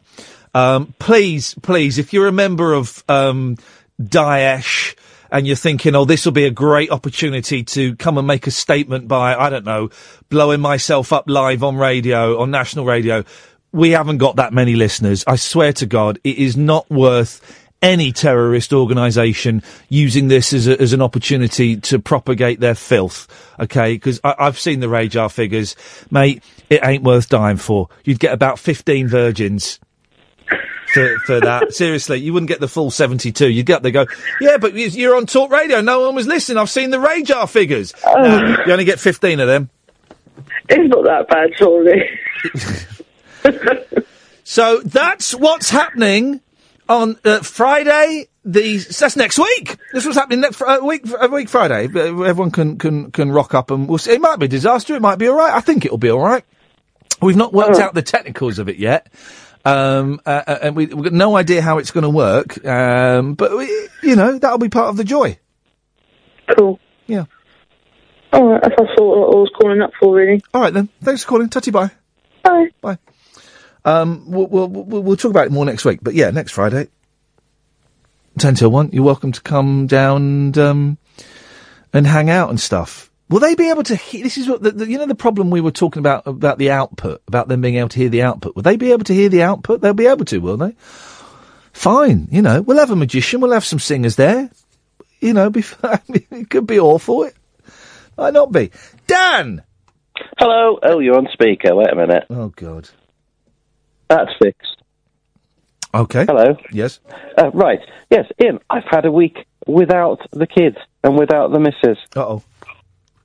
I'm, I'm sat in my pants. Yeah. There's flies in the house. Yeah, yeah. And it doesn't matter. No, it doesn't matter. Doesn't matter. Doesn't matter at all. Doesn't matter. I've had. I'm on. I'm. I'm beginning um, my third week without my wife and children. I'm, I'm missing those boys terribly now. I'm slightly missing the kid and the missus now, but they said to me on Sunday, "Oh, we're going to stay an extra couple of days. Is that all right?" And I went, Yeah. Yeah, I, I, I, I'm enjoying the peace. I'm enjoying being able to watch a movie. Um, I did have a couple of days last week of, of just abject despair and and and um, self hatred. That's fine. Um, I'm looking Well, forward. I've, I've had the same, uh, you know, ma- major anxiety attacks. Today. It's been an awful day. Um, but on the upside, the day is nearly over. Today, I, I did thing today, right? I was I was struggling today, and I took the dog out for. I was going to bring the dog in tonight, and I just thought I can't be asked. And I took the dog out for a long walk so that she'd be worn out, and then I just went home and I went to bed, and I couldn't sleep. I was just lying in bed for two hours, just full of I don't know what I was full of. And then I was, I, I kind of thought I, I ought to come into work now, you know. I, so I came into work, and I stopped at the petrol station, and I stacked up on on. And it doesn't sound much, right? But I bought this horrible, crappy sandwich and a big coffee and a couple of ba- ma- those massive bags of sweets. And I was eating what them. kind of massive bags of sweets? Oh, Revels and counters. I really like counters. Have you had counters? I have. They are the minstrels without the crispy shell. Yeah, yeah. And they are just like, I just keep shoving those things down my throat. Um, and, uh, and I did it because I wanted to make myself feel fat, and now I feel fat, and I wanted to make myself feel sick and bloated, and I did feel sick. I still feel a bit bloated. I didn't do it for the pleasure of eating counters and revels. What? Why did you want to make yourself feel sick? Uh, um, self abuse. Right. Self abuse, and it's like a mild form of self abuse, but it's in the same way that. Um, Well, it's the kind you can do in public as well. Yeah, yeah, exactly. But it's the same way that people cut themselves. You know, I not, you know, anyway, d- you know, people say, oh, he's comparing eating two bags of sweets to cut himself. It, it, there is a similar thing in that it is to do with just f- punishing yourself. But in a delicious way. Well, it wasn't delicious. It was horrible, actually. The counters were quite nice, but then I got to the, re- I was horrible, and I just, I'm eating them thinking, oh, I don't want to be eating these. I don't want to be eating these. It's nuts. The, the human mind, right, is nuts. And I've got this theory, right, that we're all effed up. All of us are effed up, right? And that there is nobody who is, um, in inverted commas, normal or is, is, is coping. I don't think anybody's coping, but some people are better at pretending people- than others. Yeah, that's it. Some people, they have the illusion that they have not a care in the world, um, but they're not coping. Yeah, I don't think there's anybody that is coping. I, I genuinely think that we're all nuts and we've all got our kinks and our perversions and our ways of um, uh, getting through the day. Um, and, well, I've just got a smile on my face now. For Wednesday, Dean Torrence is coming on the show on Wednesday. He's just emailed Catherine. He's obviously not listening to the show. Otherwise, he would have uh, retracted that. Dean Torrence from Jan and Dean will be on the show on Wednesday. S- For a moment, I thought you said Dean Koontz, the horror writer or the sci-fi No, no, no, no, no, no. Iain, you know you're having people in the studio or in the special room. Uh, Yes. If you have your listeners in the special room, Yeah. how many will be left listening at home? It depends how many turn up. Give me a number of how many you think might turn up. I think you're looking at a good, uh, probably about 20. Oh, so they'll be bringing friends, will they? Yeah. Yeah. It's a weeknight, isn't it? It's schoolwork. Work night. Yeah, it's a Friday. Is it Friday? It's Friday. The second of September is a Friday. Well, it's my birthday the next week. A bit earlier. Hey, wait a minute. You can't. say- That's not a thing. It's my birthday the next week. That's not a thing. It's my birthday the next week and a little bit earlier. It's my birthday the next year. It's not a thing. You It's say your your bir- it's birthday. your birthday the next year every year. Exactly. So you can't just. Well, no. Some, some, sometimes it's my birthday this year. When? Uh, earlier. But you can't Well, say it's not your birthday this year. It then. doesn't make you- 365 days in a year. It doesn't make you special by saying, "Oh, it's my birthday the week after." What does that's that's not that's a nothing. I know. But I've, I've barely had human interaction for a week, other than work, and that doesn't count. I um um did my thing today of going online on Xbox and pretending to be a sweary American. Do you, do you do it by putting the microphone ever so slightly too close to your mouth? So it's all like, what are you doing, man? No, I don't. No, I- no. I, I treat the microphone with respect, but I go, "Hey guys, how we doing today? Let's go and kick some ass." And then you got all these English kids going, "Oh, that's great. Uh, whereabouts? you from?" I'm from Texas in New York, and I want to go and kick some ass. Let's go and kick some ass. Dallas, Texas, New York City. Yeah, I do- I God all that. America. I can only play video games whilst I'm pretending to be an American. I can't play video games online anymore. Why is that? Your, your mum, your mum uh, turned the Wi-Fi off and not give you the password. Yeah, that's it. But the problem is, I, I do, I don't enjoy playing against people I don't know, Yeah. Okay. and I don't really enjoy the shooting games anymore. Um, I get great pleasure from playing people I don't know. I can't play against people I know because I haven't got any friends. And um, why why can't you play the shooting games? Oh, I, I don't enjoy playing them in groups. I can play the single player campaigns and really enjoy them because there's a goal. Okay, so you're a pussy. Yeah, pretty much. Yeah, yeah, yeah, yeah. Um, I don't like the goal. I like running around, and sometimes I like um, keeping them on their toes with a few team kills. Do like Well, a good team out kill. The other day, there was a game a few years ago that stole far too many of my hours. Yeah. Um, and it was called Pac-Man Championship Edition DX. Oh gosh. Um, basically, it was it it was Pac-Man, and it's going to sound like a cliche. Pac-Man on acid. Hey! You've got a five-minute countdown. You've just got to beat your score. Yeah. And now there's a sequel, and I have a child. Where was where was the hang on? Where was the psychedelic bit that the uh, reference to acid implied was, oh, was that was the graphics. It, it was it, the the graphics would pulsate and move, and the gra- the game might melt on the screen. and It was literally like it was on acid then. it was Pac-Man on acid on Xbox. Wowzers. Um, I met the guy that um, made Pac-Man. Wasn't it on? Was it Thumb Bandits or Thumb Candy? Thumb Candy, the good one. And he was Right. very. I met him, and he, he, he kind of he's very sweaty and very nervous. And I got the impression that he was being held prisoner in Namco. And that he was just wheeled out. Anytime anyone wanted to interview the guy that made Pac-Man, he'd be wheeled out, right? And there's this story. The story that he tells is obviously made up, right? So your, your question is, how did you come up with Pac-Man, right? And the story he tells in Japanese, and it's translated. For all I know, he was saying, please get me out of here. These guys are going to kill me, right?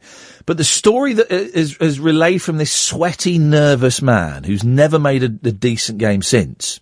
He's made Pac-Man, doesn't need to make a decent game. He's made one of the best games of all time. he's, rich. He's loaded. No, no, no, no, he's not. Spend the money because he's trapped. No, he's not. He's not loaded. Oh. No, he got a salary. Oh, co- oh, he got a salary. He got a salary and a tasty bonus, but he's not loaded. No, Namco are loaded, right? So this, you say, how did you come up with Pac-Man? He said, well, I was eating pizza and I cut a slice of pizza out and I looked down at my plate and I thought, hmm, that looks like a good video game character. So I invented Pac-Man. And you just think, no, mate, that is not, that's not. And of course, you know, you know what it was called in Japan.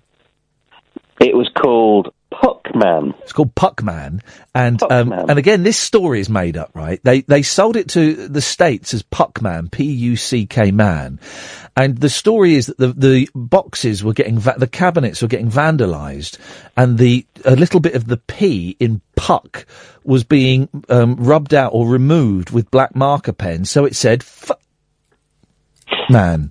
Now, I don't believe that story either. I believe they did change the name. Yes. But I don't believe there's too much defacing going on. Someone show me a picture of an American arcade Puckman cab uh, vandalised to look like, f- and I'll I'll have you. Uh, uh, but I don't believe it. Now I'm, I need to talk. Uh, uh, there's a game. There's an urban legend about a game, and this is very Howard Hughes territory. It's a game that apparently stole people's minds. Oh, it wasn't the Aerosmith game, was it? Because that was good. No, no. Hey, you, you know you you know you said the Pac-Man creator try, was trying to escape from Namco. Yeah. Yeah. The problem is he can't. He, he- Go on. apparently, he nearly did it. Go on. Go on. He got to midway. Hey. Yeah. What was the game that steals your mind? I've completely forgotten its name. I will look it up and I will send you a link. Thank you very much indeed, Dan. Thank you. Always a pleasure. Um, and that's how this show rolls, guys. We've literally, for the last two hours, we've sat here and not talked about anything. We've just kind of, you know, we've had an awkward interview. We've played with Dot Wiggin from the Shaggs. We um, we played an awkward bit from Howard Hughes last night, and um, we've just sat here, kind of talking about nothing really, and that's how the show works. So if you want to call in and talk about nothing, you can do. I mean. I've not even bothered. I've, I've done it tonight. I've come in with with a blank sheet of paper. Got nothing. Got nothing. Um, and I did have a little look through the newspapers when I came in. It's all it's all Olympics and David Beckham's ex bodyguard living in an airport. That's kind of all there is in the uh, the papers. Isn't it funny how everyone's gone quiet on the um, Paralympics? It's been you know it's been downgraded to like just like a sports day. I think Rio they've not sold any uh, sold hardly any tickets to the Paralympics, and they've run out of money, and so they've downgraded it to just like um, a fun day.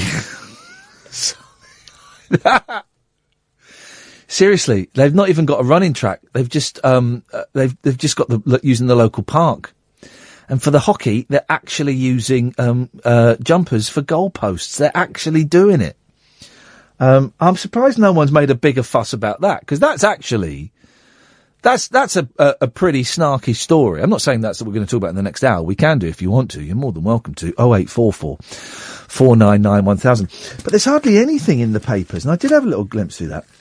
There's hardly anything about the Paralympics being downgraded. Imagine. Oh, it's downgraded. We're not, we're not sold any tickets. I went to the Paralympics. The only bit of the Olympics I saw in 2012 was I went to the Paralympics. We went to the Paralympic uh, weightlifting. It was awesome. Oh eight four four four nine nine one thousand. Paul, stay there. Come to you after this. Talk Radio. So, um, there you go. It's a show about nothing.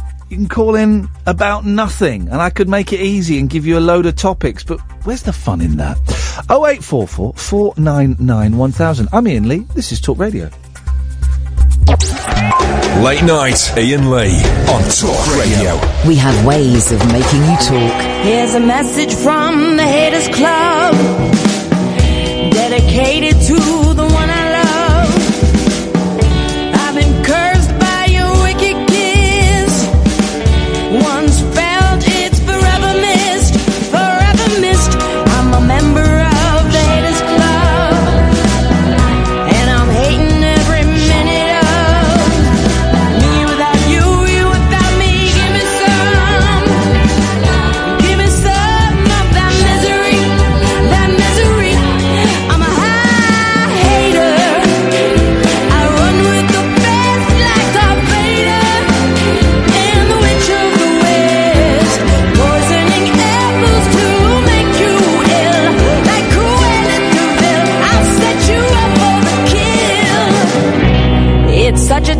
state of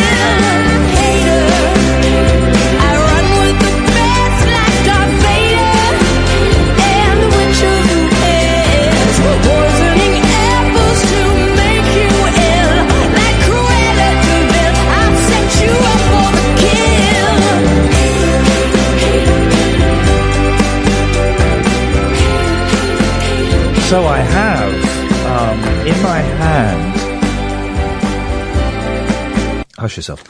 I had in my hand a piece of paper. But before that, let's go to Paul. Hello, Paul. Hello, Iain. Hello, Paul.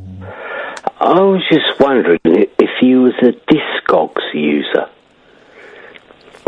Yes. A user of Hello. the website Yes. Discogs. I got the reference. Uh, I was on Discogs today looking something up. Oh. Oh, yeah. Was was it expensive or was no, it? it didn't exist. It, Ah. it, it didn't exist. I'm after some uh, uh, uh, some records. These things happen, don't they? Yeah, I'm after some stuff that was released online by the artist, Hmm. and you can't. They, they were never released on on um, CD or anything. You can't get them, and uh, they list them on Discogs, but you can't get 'em. Yeah, they do, don't they? They list them. But I like I like Discogs. For those who don't know, let's explain. Let's let's cut to the chase. Let's stop Yeah, messing yeah, go about. for it. Let's go Explain for it. Let's dive straight in there. Let's tell them exactly what it is. Discogs is. It's a geeky record site for old farts like me and Paul, where you can go. It's like eBay, but it's it's a little bit more niche. It's true, That's isn't it? exactly it, yeah. Exactamundo. What was the last thing you bought on there, Paul? Oh, um, Hmm. oh, oh, Shonen Knife. What? Compilation. What? A Shonen, Oh, Shonen show, Knife. Show a knife. I thought you said Show Me Knife, the Japanese uh, Japanese yeah, band. Yeah, yeah, yeah, I yeah. bought a compilation. Uh, it wasn't. It wasn't expensive. It's, it's readily available, but it just turned out it was uh, cheaper for me to buy it um, on there than it was my local store. I never quite got. I never quite got Shonen Knife. Yeah, you know, they're okay. Not all their songs are brilliant. They did um um a version of Daydream Believer, of course. Yes, By the they Monkees. would. They would did a lot of Ramones covers. Yeah, here we go. Here's one. Here's one. Hang on a minute. Let's see what this is. This is on. Where's? Hang on a minute. Hang on a minute. Here we go. Here's one.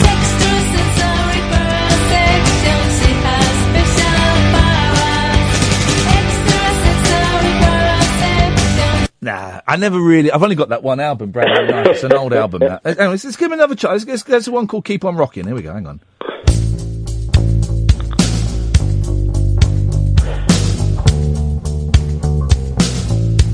So that's the plectrum.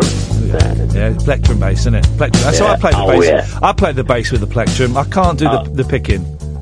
You, or you need a solid thumb. Here we go. Hang on, hang on. Oh, come on. Nah, they're rubbish. I was right. I was right. And I'll listen to them again in another 20 years. Th- they're rubbish.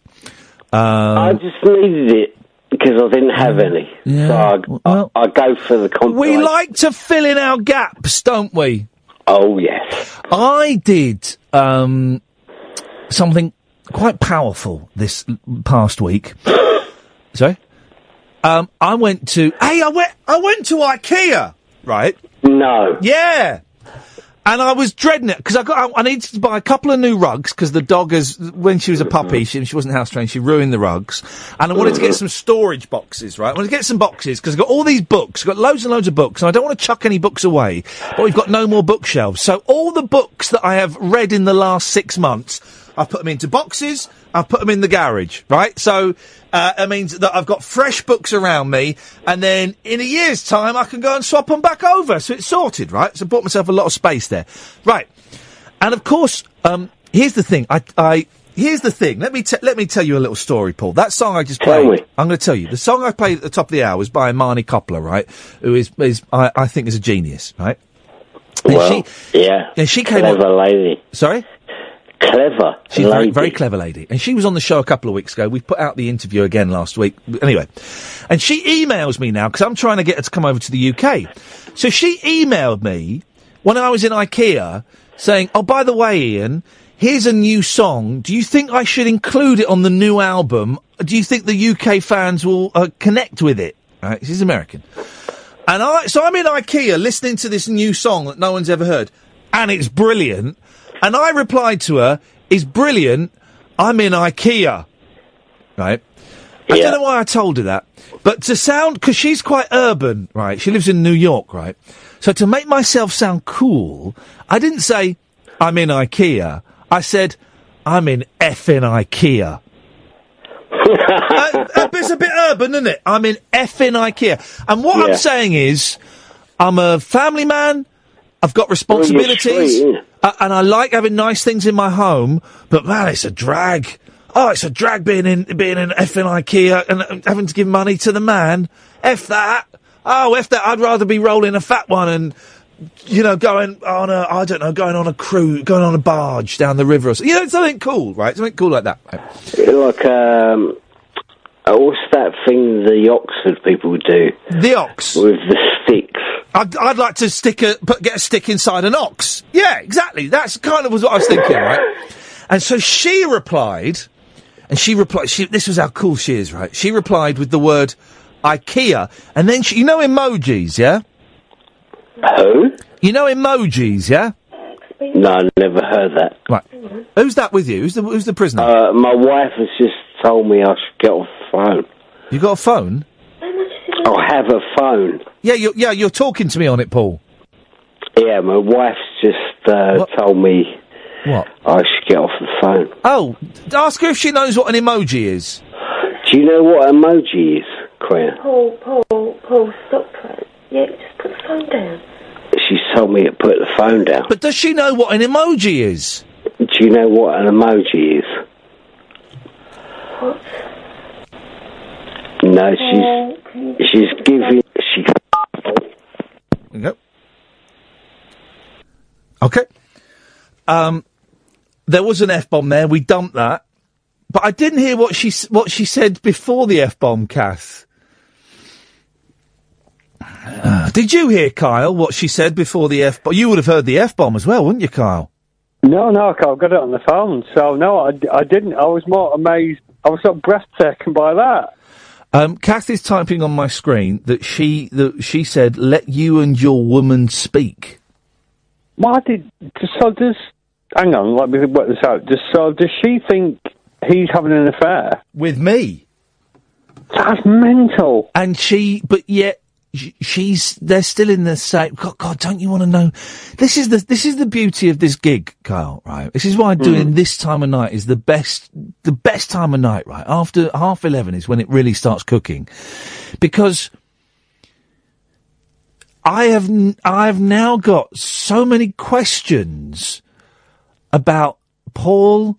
I think he's from Southend and um, his relationship with his wife, and um, you know whether anything uh, uh, they you'd been drinking or whatever, or she were they in bed, were they downstairs? Well, so many questions, so many questions. That's just.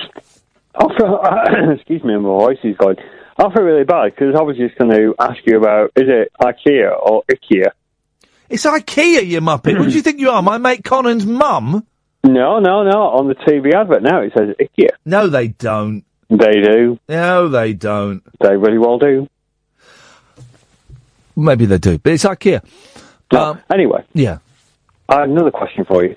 So this thing uh, next week uh, in your studio on the second of September, that sounds fantastic. Yes. And I was thinking, that's brilliant. Obviously, I love the Divine Comedy. I didn't know about that. Yep. I think we were at the same. He's going to be on the phone. It- no, no, Neil Hannon's going to be on the phone. Let me Very say true. that. Very true, but a very talented man. Yeah. However, I'm just thinking, is this some sort of trap like film night where you got to get us all in the studio and like last night failed, so you'll get us all in one place and then just kill us like the John Jones massacre? Um, it's an interesting idea. Having seen the listening figures, I can't really afford to kill the 50 people that will turn up. It, it wouldn't help the RAJARs, would it? Really? It, would. We'd be into negative figures. You see, I'm, I'm into your game now, though, because I'm still thinking, cast my mind back, I still want to know more about that bloke now, ringing in, and his missus thinking that he's doing a bit. He'll call him again. Paul, we've spoken to Paul before. I'm sure we have. And um, I don't remember him. I'm sure we've spoken to Paul before. Are we not, Kath? Oh, Kath saying we've not. Oh, we, okay. Well, um, we've not. He sounded half cut, to be honest. Oh eight four four four nine nine one thousand. What was I talking to him about though? 'Cause I- oh, emojis. So she sends. You know what emojis are, don't you, Kyle? Yeah, yeah, the little Okay, symbol get, get him to ask his missus what an emoji was. that just made me laugh. Um, so anyway, she writes back because she understands. Imani Coppola understands the frustration of me being in IKEA. She writes back IKEA, and then she has a picture of a head, and then she has a gun pointing to the head. And I think she was saying that I should run amok with a Glock in um, the shop. But do you know they've changed the emoji picture now? Do you know about this? No. Yeah, yeah, they've changed it. So instead of a gun, it's uh, a water pistol. Seriously, I'm not winding you up. Let me it's- hang on a minute. Let me check. Let me go. Let me check my emails. Mhm. Um, because I do get emails from pop stars. Let me. How do I search? Hang on, Imani. Hang on a minute. I've. I guess I've emailed two really cool people in the last couple of days.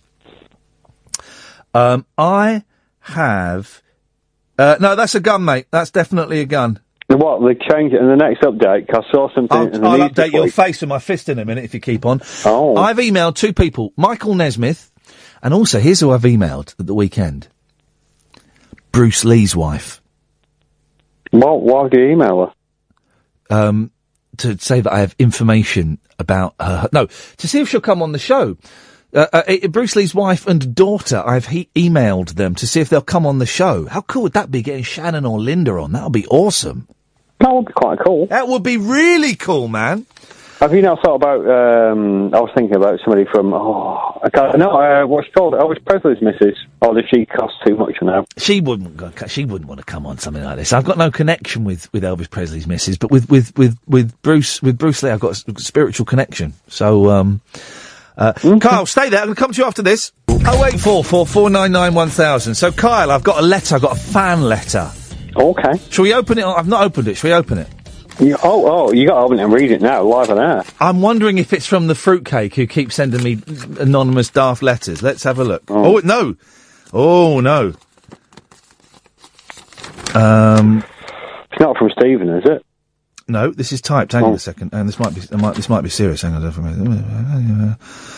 Um, uh, uh, uh, uh, uh, uh, uh, um, uh, uh, uh, hang on a minute. Uh, it's from someone called Ben. I'm not going to read it all because actually, it's actually it's a nice it's a nice letter, and they're re- referencing something that happened on the show that they were particularly touched by. Iain, I love what you and Kath are doing. What?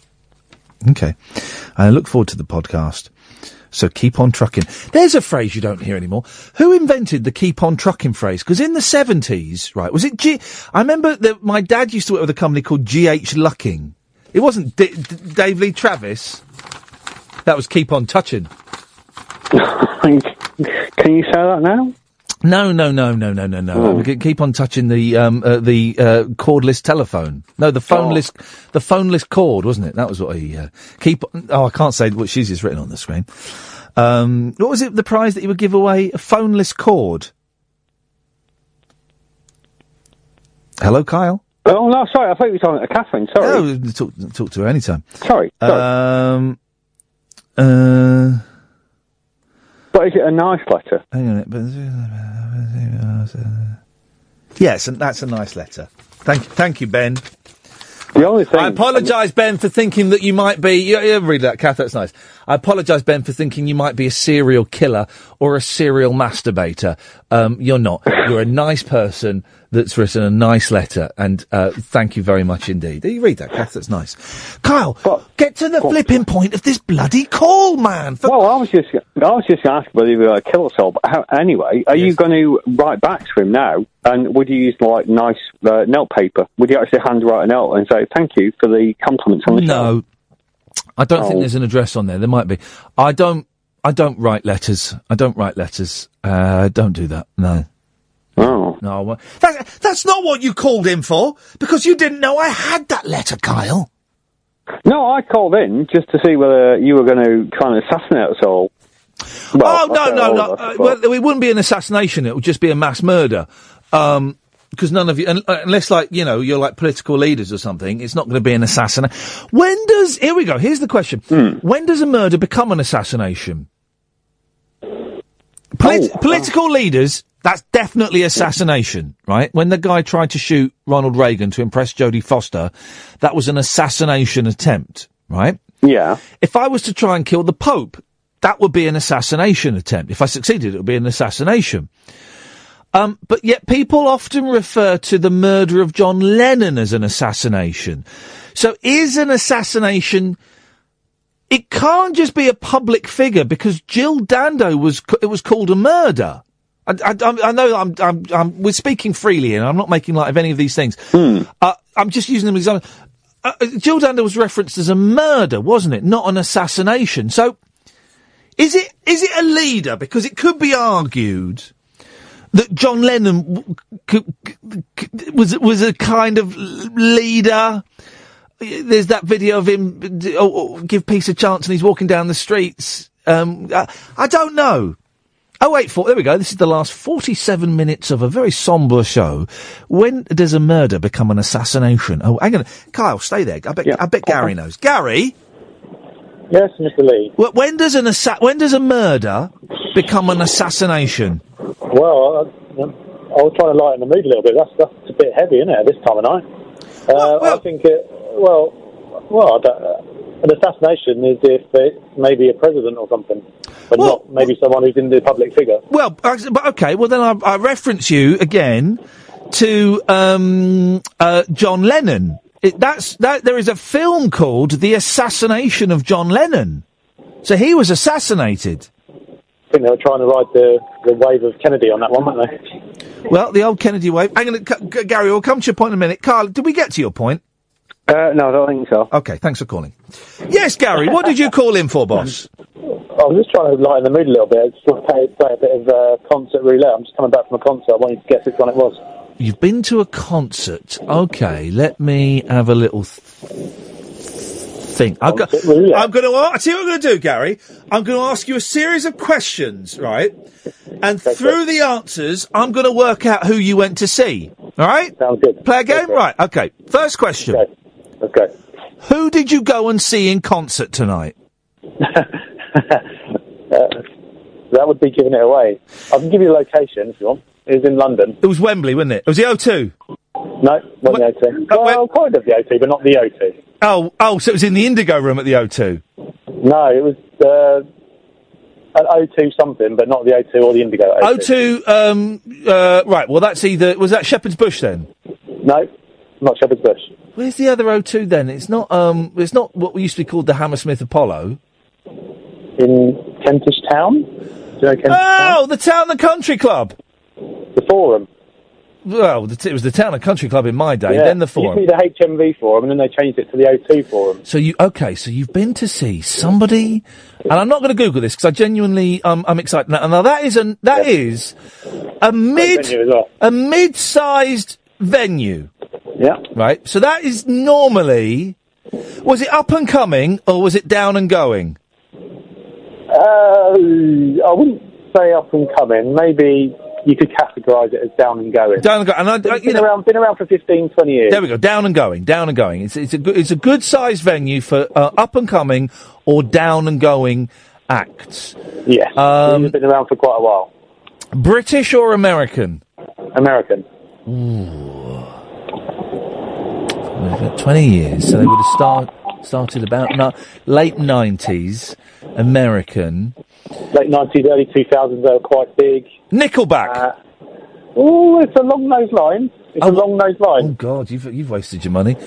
Um, oh, Sixpence None the Richer. I made myself laugh by the remembering them. Richer. Do you remember them? Oh, Sixpence God. None the Yeah, I Richer. yeah. They did Was their. that- was that Kiss Me, was it? Their hit was Kiss Me. Then the follow up Yeah, yeah. to it was um, There She Goes by the La's. That's right, yeah. Yeah. They disappeared off the face of the earth. I don't think they could sell out the forum or the pub next to it. actually. No, I don't think they could. The pub next to it, the Bull, uh, the Bull and Gate, is it? The Bull and Gate? Yeah, that, that's been all redone actually. It's quite nice in there. And then there's the, the assembly room, which is a pub on the corner just as you come out of the station. Do nice food in there. I used to um, uh, Bull and Gate. I, I've played at the Bull and Gate, and I've seen Frank Sidebottom there a lot. Um, Kathy's guessing Evanescence, but you don't sound like a Christian rocker to me. No. No, definitely not Evanescence. River City the- people. No. The two, uh, I'll give you another clue then. Go on. The, two- the, the two, the two brothers Yeah. who are the lead singers and the main guitarist. Well, um, not Van Halen. Not Van Halen, no. Mate, I'm going to be honest. It's going to be some poxy band I've never heard of. oh no! Don't lose him now, Gary. Oh, you are Gary. Oh, you are joking. You are joking. Get him straight back. Call him straight back immediately. You. c- Oh.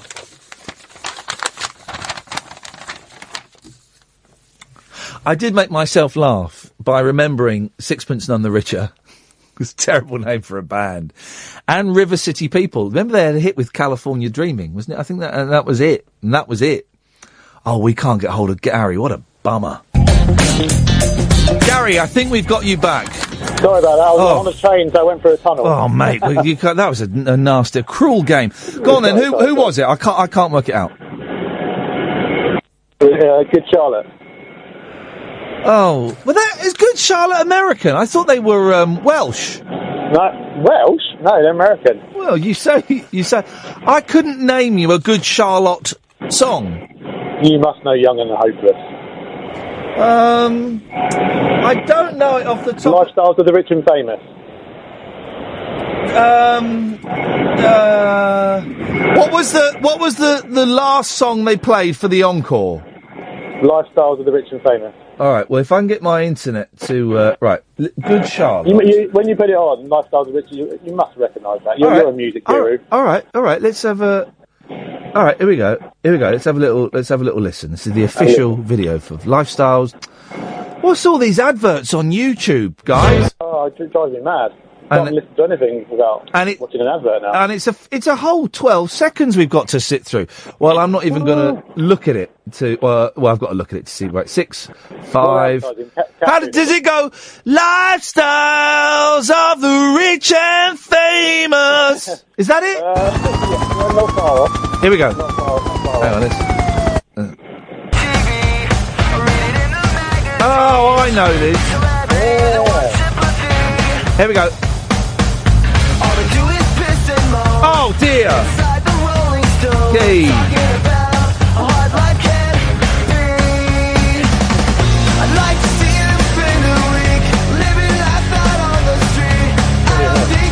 There's there's a touch of Blink 182s about them, and a touch of what was the band I quite I bought the album. Um, hang on, let me just get to the chorus. Hang on.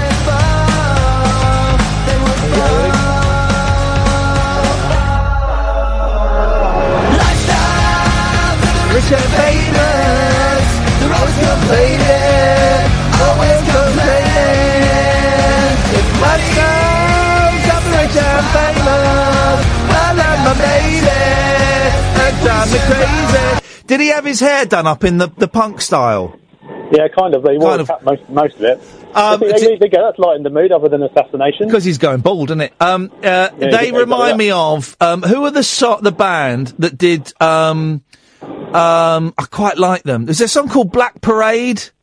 Oh, uh, My Chemical Romance. Yeah, they, that, I liked My Chemical Romance. Yeah, good band. Good that was a, that was a good that was a good that was a good album. That. Yeah, it was a really good album, actually. Yeah, I agree. Really good album. All right, Gary. Well, thank you for that, mate. was worries. it was it good? Did you enjoy it? I did indeed. Did indeed. I'd give you a little call on the way back. There you go. Thank you, Gary. I appreciate that. Always happy to take calls from people on the way back um, from bands. Monday night, Monday night gig. You see, Monday night gig. Good Charlotte. Um, tomorrow, Catherine and I are going to see the new Beatles movie.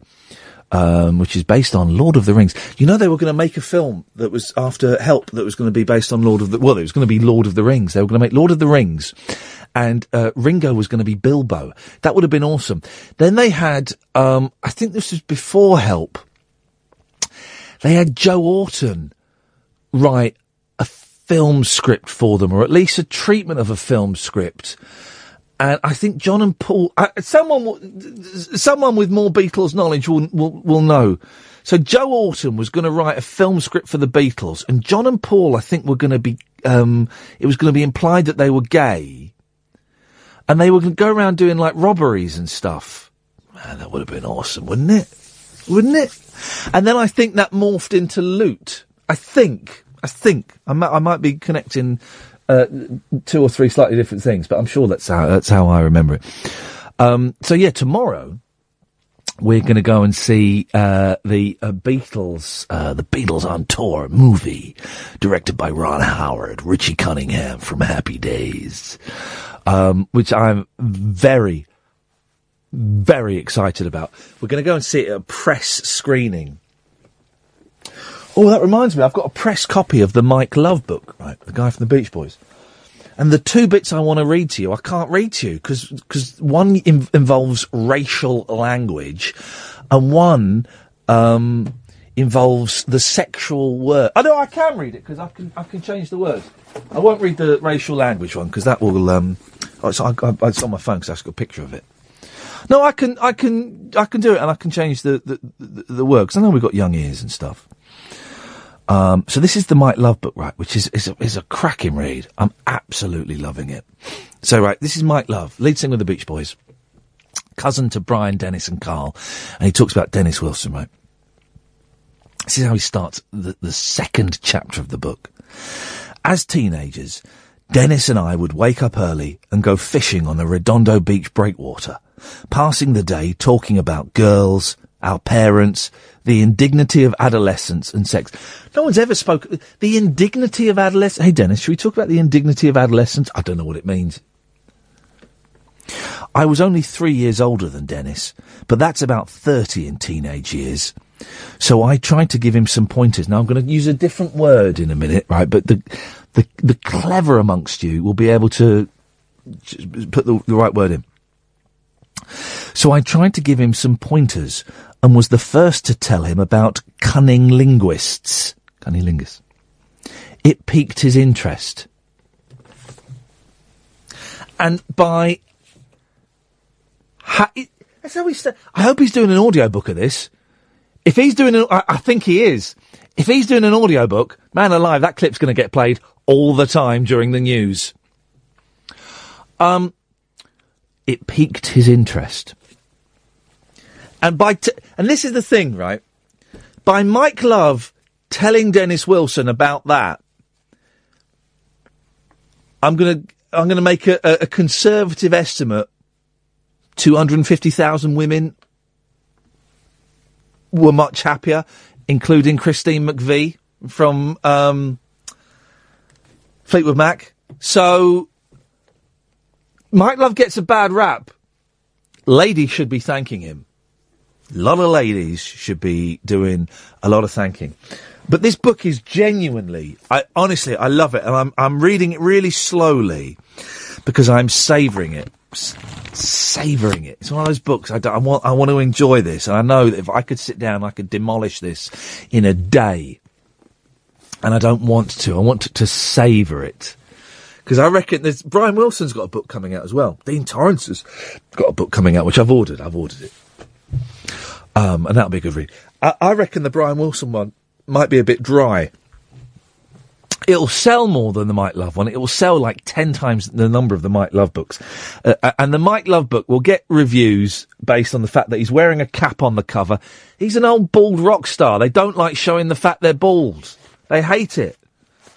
You know, we all know what's under there, and it's kind of like an unwritten rule. No one mentions it. Mike Love might be coming on the show. I'm, I'm desperately ch- chasing that. Um, and the book will get slated because it's Mike Love. And I, I cannot, for the life of me, work out why he's so hated by music journalists. I, I, I, I mean, I, I know, I kind of know why, but I don't understand why music journalists can't see through that bullshit. And one of the, the, the, the 0844 499 1000, by the way, um, and one of the reasons he gets slated, right? He gets slated because apparently he didn't like uh, pet sounds. That's not true. He gets slated because he um, got upset with the lyrics because he didn't understand the lyrics to "Smile." Well, he had to sing them, so of course he's going to ask Van Dyke Parks, who wrote the lyrics. I don't know what this means. Can you explain it to me? Of course he's yeah, he's got to sing it. Um, and it wasn't that wasn't the reason Smile didn't get released. It got released because the didn't get released because the Beach Boys decided at that point to sue their record company, and Brian Wilson decided to take way more acid than his fragile mind could take. Um, but you also get slated because of like some of the songs that he did in the 80s were rubbish. Some were rubbish, man. Awful. And the fact that his singing was a bit rubbish in the 80s. He, he, he, really, if you watch videos of Mike Love in the 80s, he really plays up the nasal thing. It's weird. I don't know why. But no one mentions Give My Regards to Broad Street, a whole movie that Paul McCartney made that I've watched three times. And I must be the, even Paul McCartney's not seen it three times. It's unwatchable. It is. There are some good moments in it. The um, the ballroom dancing scene is superb, but for the most part, it is terrible, right? And that's a Beatle. I remember Give My Regards to Broad Street coming out in the cinema, 1984, I think. And um, I remember seeing trailers for it and clips of it on on kids programs. It was awful. And no one goes, "Oh, Paul McCartney's a right knob, right?" Because he made that awful. They go, "Oh, it's Paul McCartney." Yeah, it's Paul McCartney. He's brilliant. No one mentions uh, the Press to Play album by Paul McCartney. That was awful. And yet everyone has a pop at Mike Love. And they'll slag him off for this book. Um, and it's. Oh, look, I've gone to chapter 10. I'm just opening at chapter 10. My personal life remained cha- chaotic.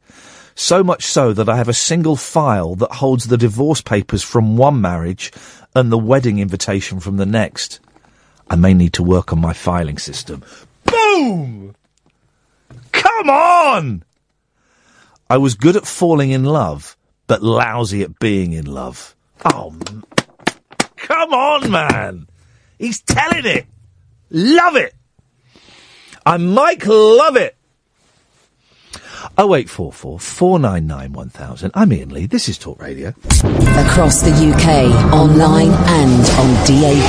Iain Lee on Talk Radio. We have ways of making you talk. Every weeknight from 10, get an earful of unusual nocturnal emissions with radio's Lord of Misrule, Iain Lee. No relation, thank God. The cactus and the tree and the rabbit on the hill. Unfiltered Night Talk with the original king of unconventional conversation. It's going to be awesome. Late night Iain Lee. Just listen and see what happens. Tonight from 10 on Talk Radio. We'll get you talking. Late night Iain Lee on Talk Radio. We have ways of making you talk. So, last 20 minutes of the show, you can call in if you want, or not if you don't want. It don't matter. 0844 499 1000 is the telephone number. We call you back. Um, and, and now at this stage, uh, uh, Catherine joins me in the studio. Hello. Yeah. Um, now at this stage, as the show kind of winds down and the numbers of callers naturally wind down, I'd be going through the papers, but there's there's there's nothing in the papers of any interest whatsoever. It's very very. Uh, Well, it's all Olympic hangover, isn't it? But Usain Bolt, I wasn't saying anything. what's he thinking? It's quite a good joke, that wasn't Yeah, it? Know. What's what's he done? Well, um, w- well, it's more a case of who. Uh oh. According to the Mail, he was with three women in one night and allowed one of them to take a picture mid-flow, which he's published and embarrassingly How has got out. how much flow? Well, mm, over his shoulder. I mean, there's a time and a place for that, isn't I'm there? confused as to um, what I'm saying to you. I'm saying to you what you think I'm saying to you. well, I don't know about that, but they, he was certainly still. He, he was looking the other way. Let's He's- put it that way. He, he won he won gold medals, did he? well, he did, yeah, but his Well, if- if you- girlfriend's not going to be very pleased about it. ah, you see. But then the there's another one with him looking at the camera. So obviously you don't care. He's a gold medal winner, and I think that these guys and gals should. I- I'm. I will happily have celebratory sex with any of the gold medal winners. um, gold only. I don't want. I don't, not bronze or got silver. standards. Um, well, I could be persuaded to try bronze.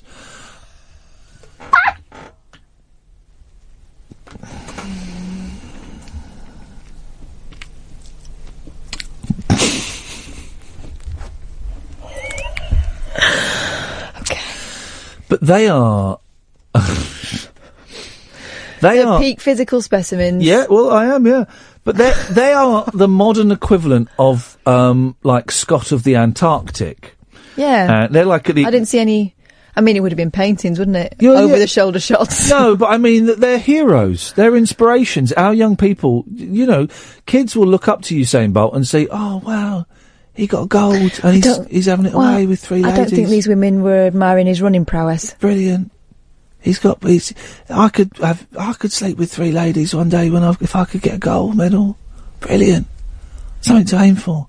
I'm not going to do drugs. I'm not going to smoke. not going to eat fatty food. Um, and I'm going to turn the TV off. I'm going to go for a run. Because I'd like to have to have it away with three ladies, three classy ladies like that. I would like that. So Why are they talking like that? Because they're children. They sound like Paul Danan. Yeah, children.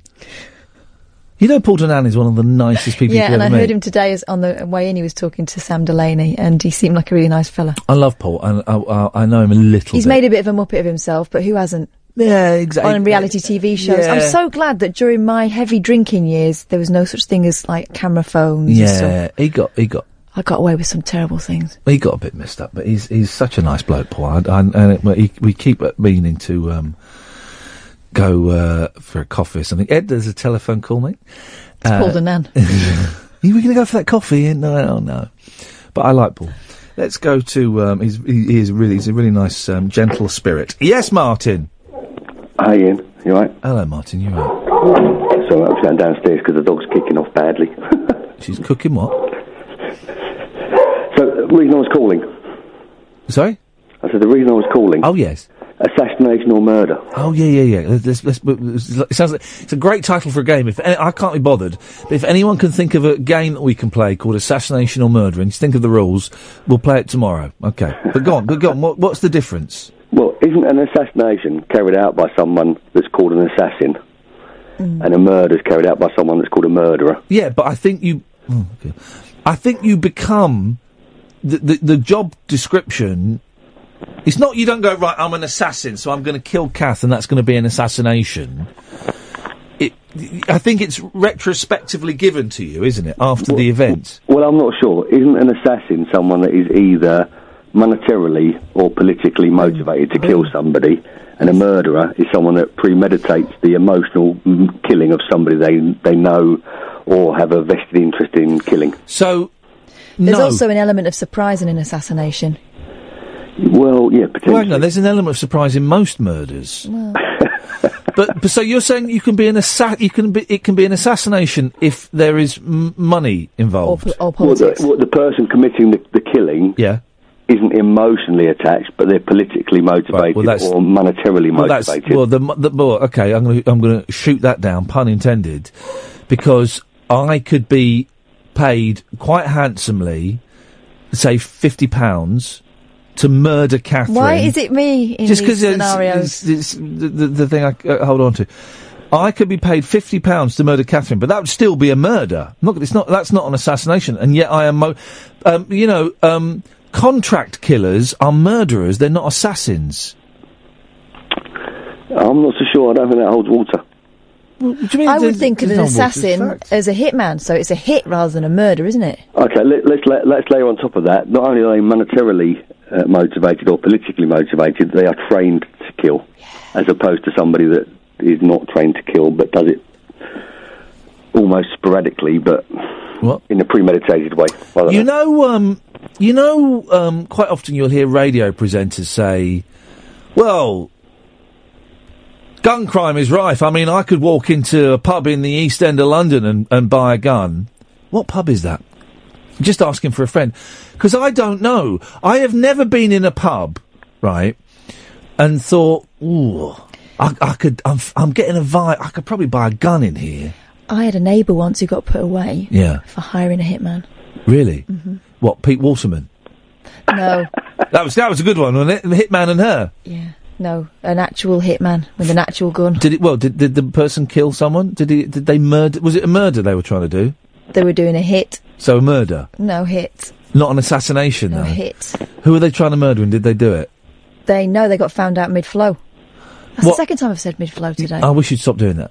So, so is an assassination someone that kills someone on the instructions of others, as opposed to under their own steam? All right. No. Okay. Well, then Mark Chapman who, who assassinated John Lennon. That is referred to as an assassination. Mm, Yeah, I, I think that's. I think that. I, I'm not sure about that. I think he was murdered. No, well, no, no, guy, well, no, guys, you, you can't just change the rules. No, but the fact that somebody in the media referred to it as, as an assassination doesn't make it a definitive assassination, does it? Hang on a minute. Hang on a minute. So, because it's called an assassination, but it doesn't fit your rather, let's be honest, Martin, flimsy uh, boundaries, you're, you're not citing it as I an think you're being unfair. I think you know the media often abuse the English language. You know, stupid things like rushing people to hospital and up close and personal. These things mean nothing. No, anyway, assassination has got to be political. Like Indira, No. Indira Gandhi, assassination. Yeah, yeah, well, okay, well, we know that, yeah, exactly. Right, so. John F. Kennedy. Assa- well, yeah. Well, you think that was a mur- Of course, that was an assassination. Yeah, exactly. Yeah. Yeah. There is a film. For political reasons. There is a film called The Assassination of John Lennon. There's a movie called it. So that's All right, what it's referred so That, to. that's the criterion I don't understand why. y- y- Just because something doesn't fit into your obviously incorrect framework, um, you're now going. Oh well, it, well, no, it can't be that. Then those guys have got that wrong.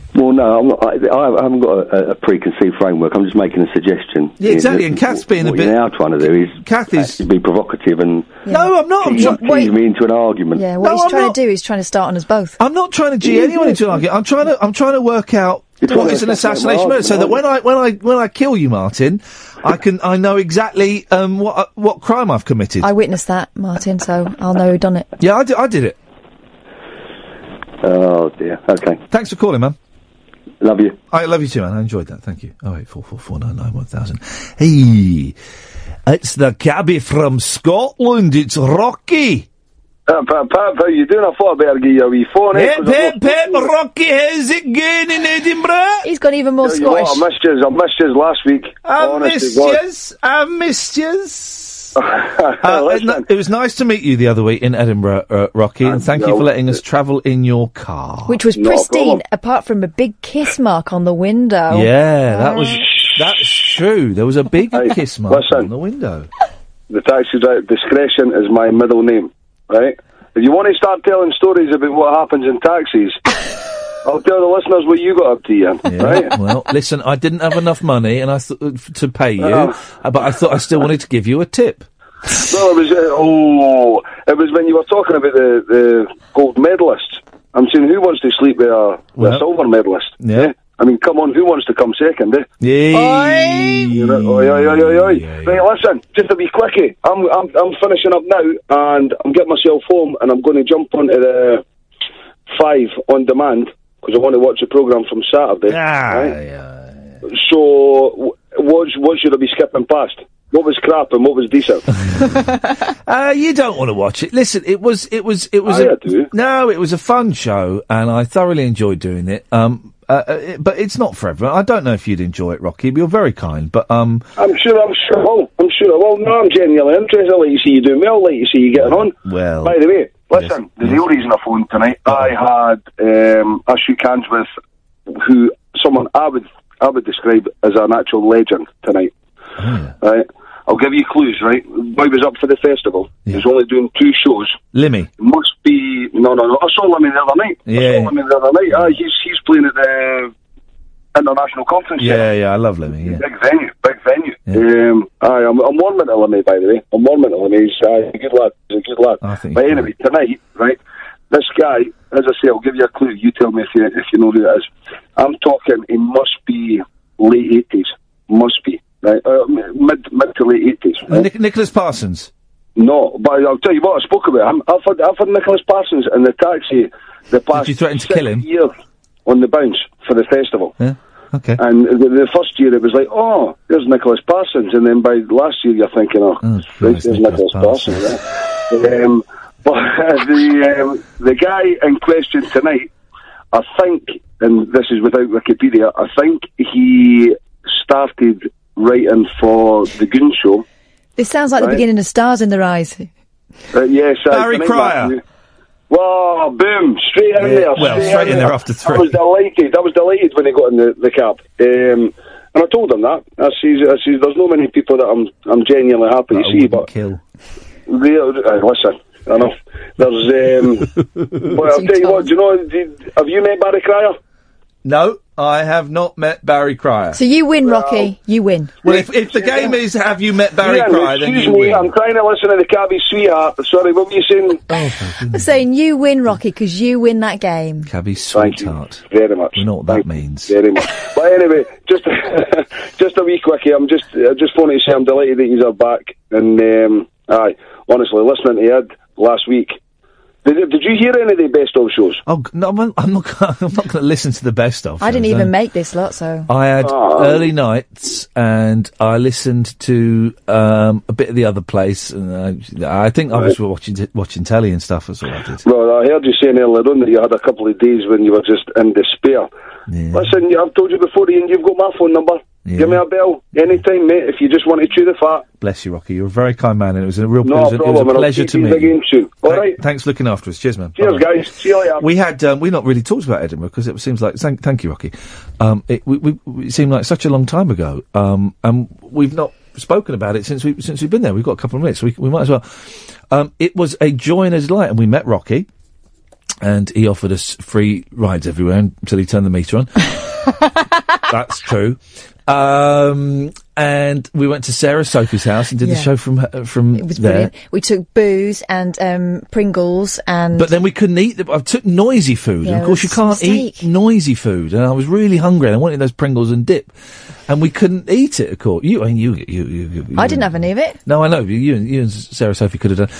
Um, it was great, and we saw some really good shows in Edinburgh. We we chose. Um, we chose well because I was doing two Across sho- the spectrum. We did. We we had pretty much every um, thing because I was doing a couple of shows up there, which you'll be able to listen to at a later date.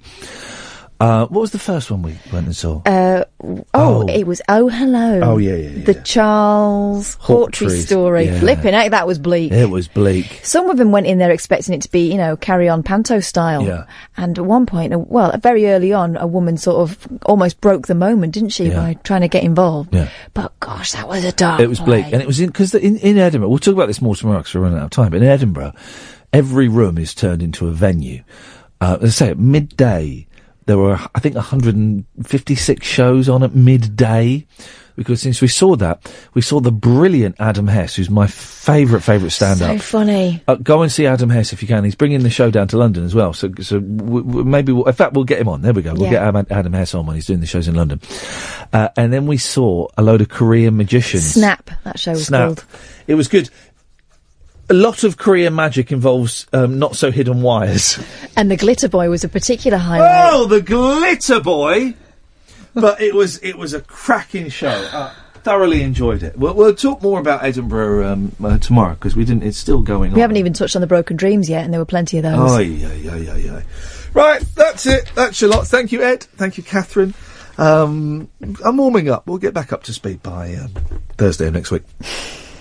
That's it, that's your lot. Don't forget you can download the podcast. You go to iTunes or your usual podcast provider and type in Iain Lee Talk. It pops up. Back tomorrow. Ta-ta. Talk radio. Listen, phone, talk. Talk radio. We'll get you talking.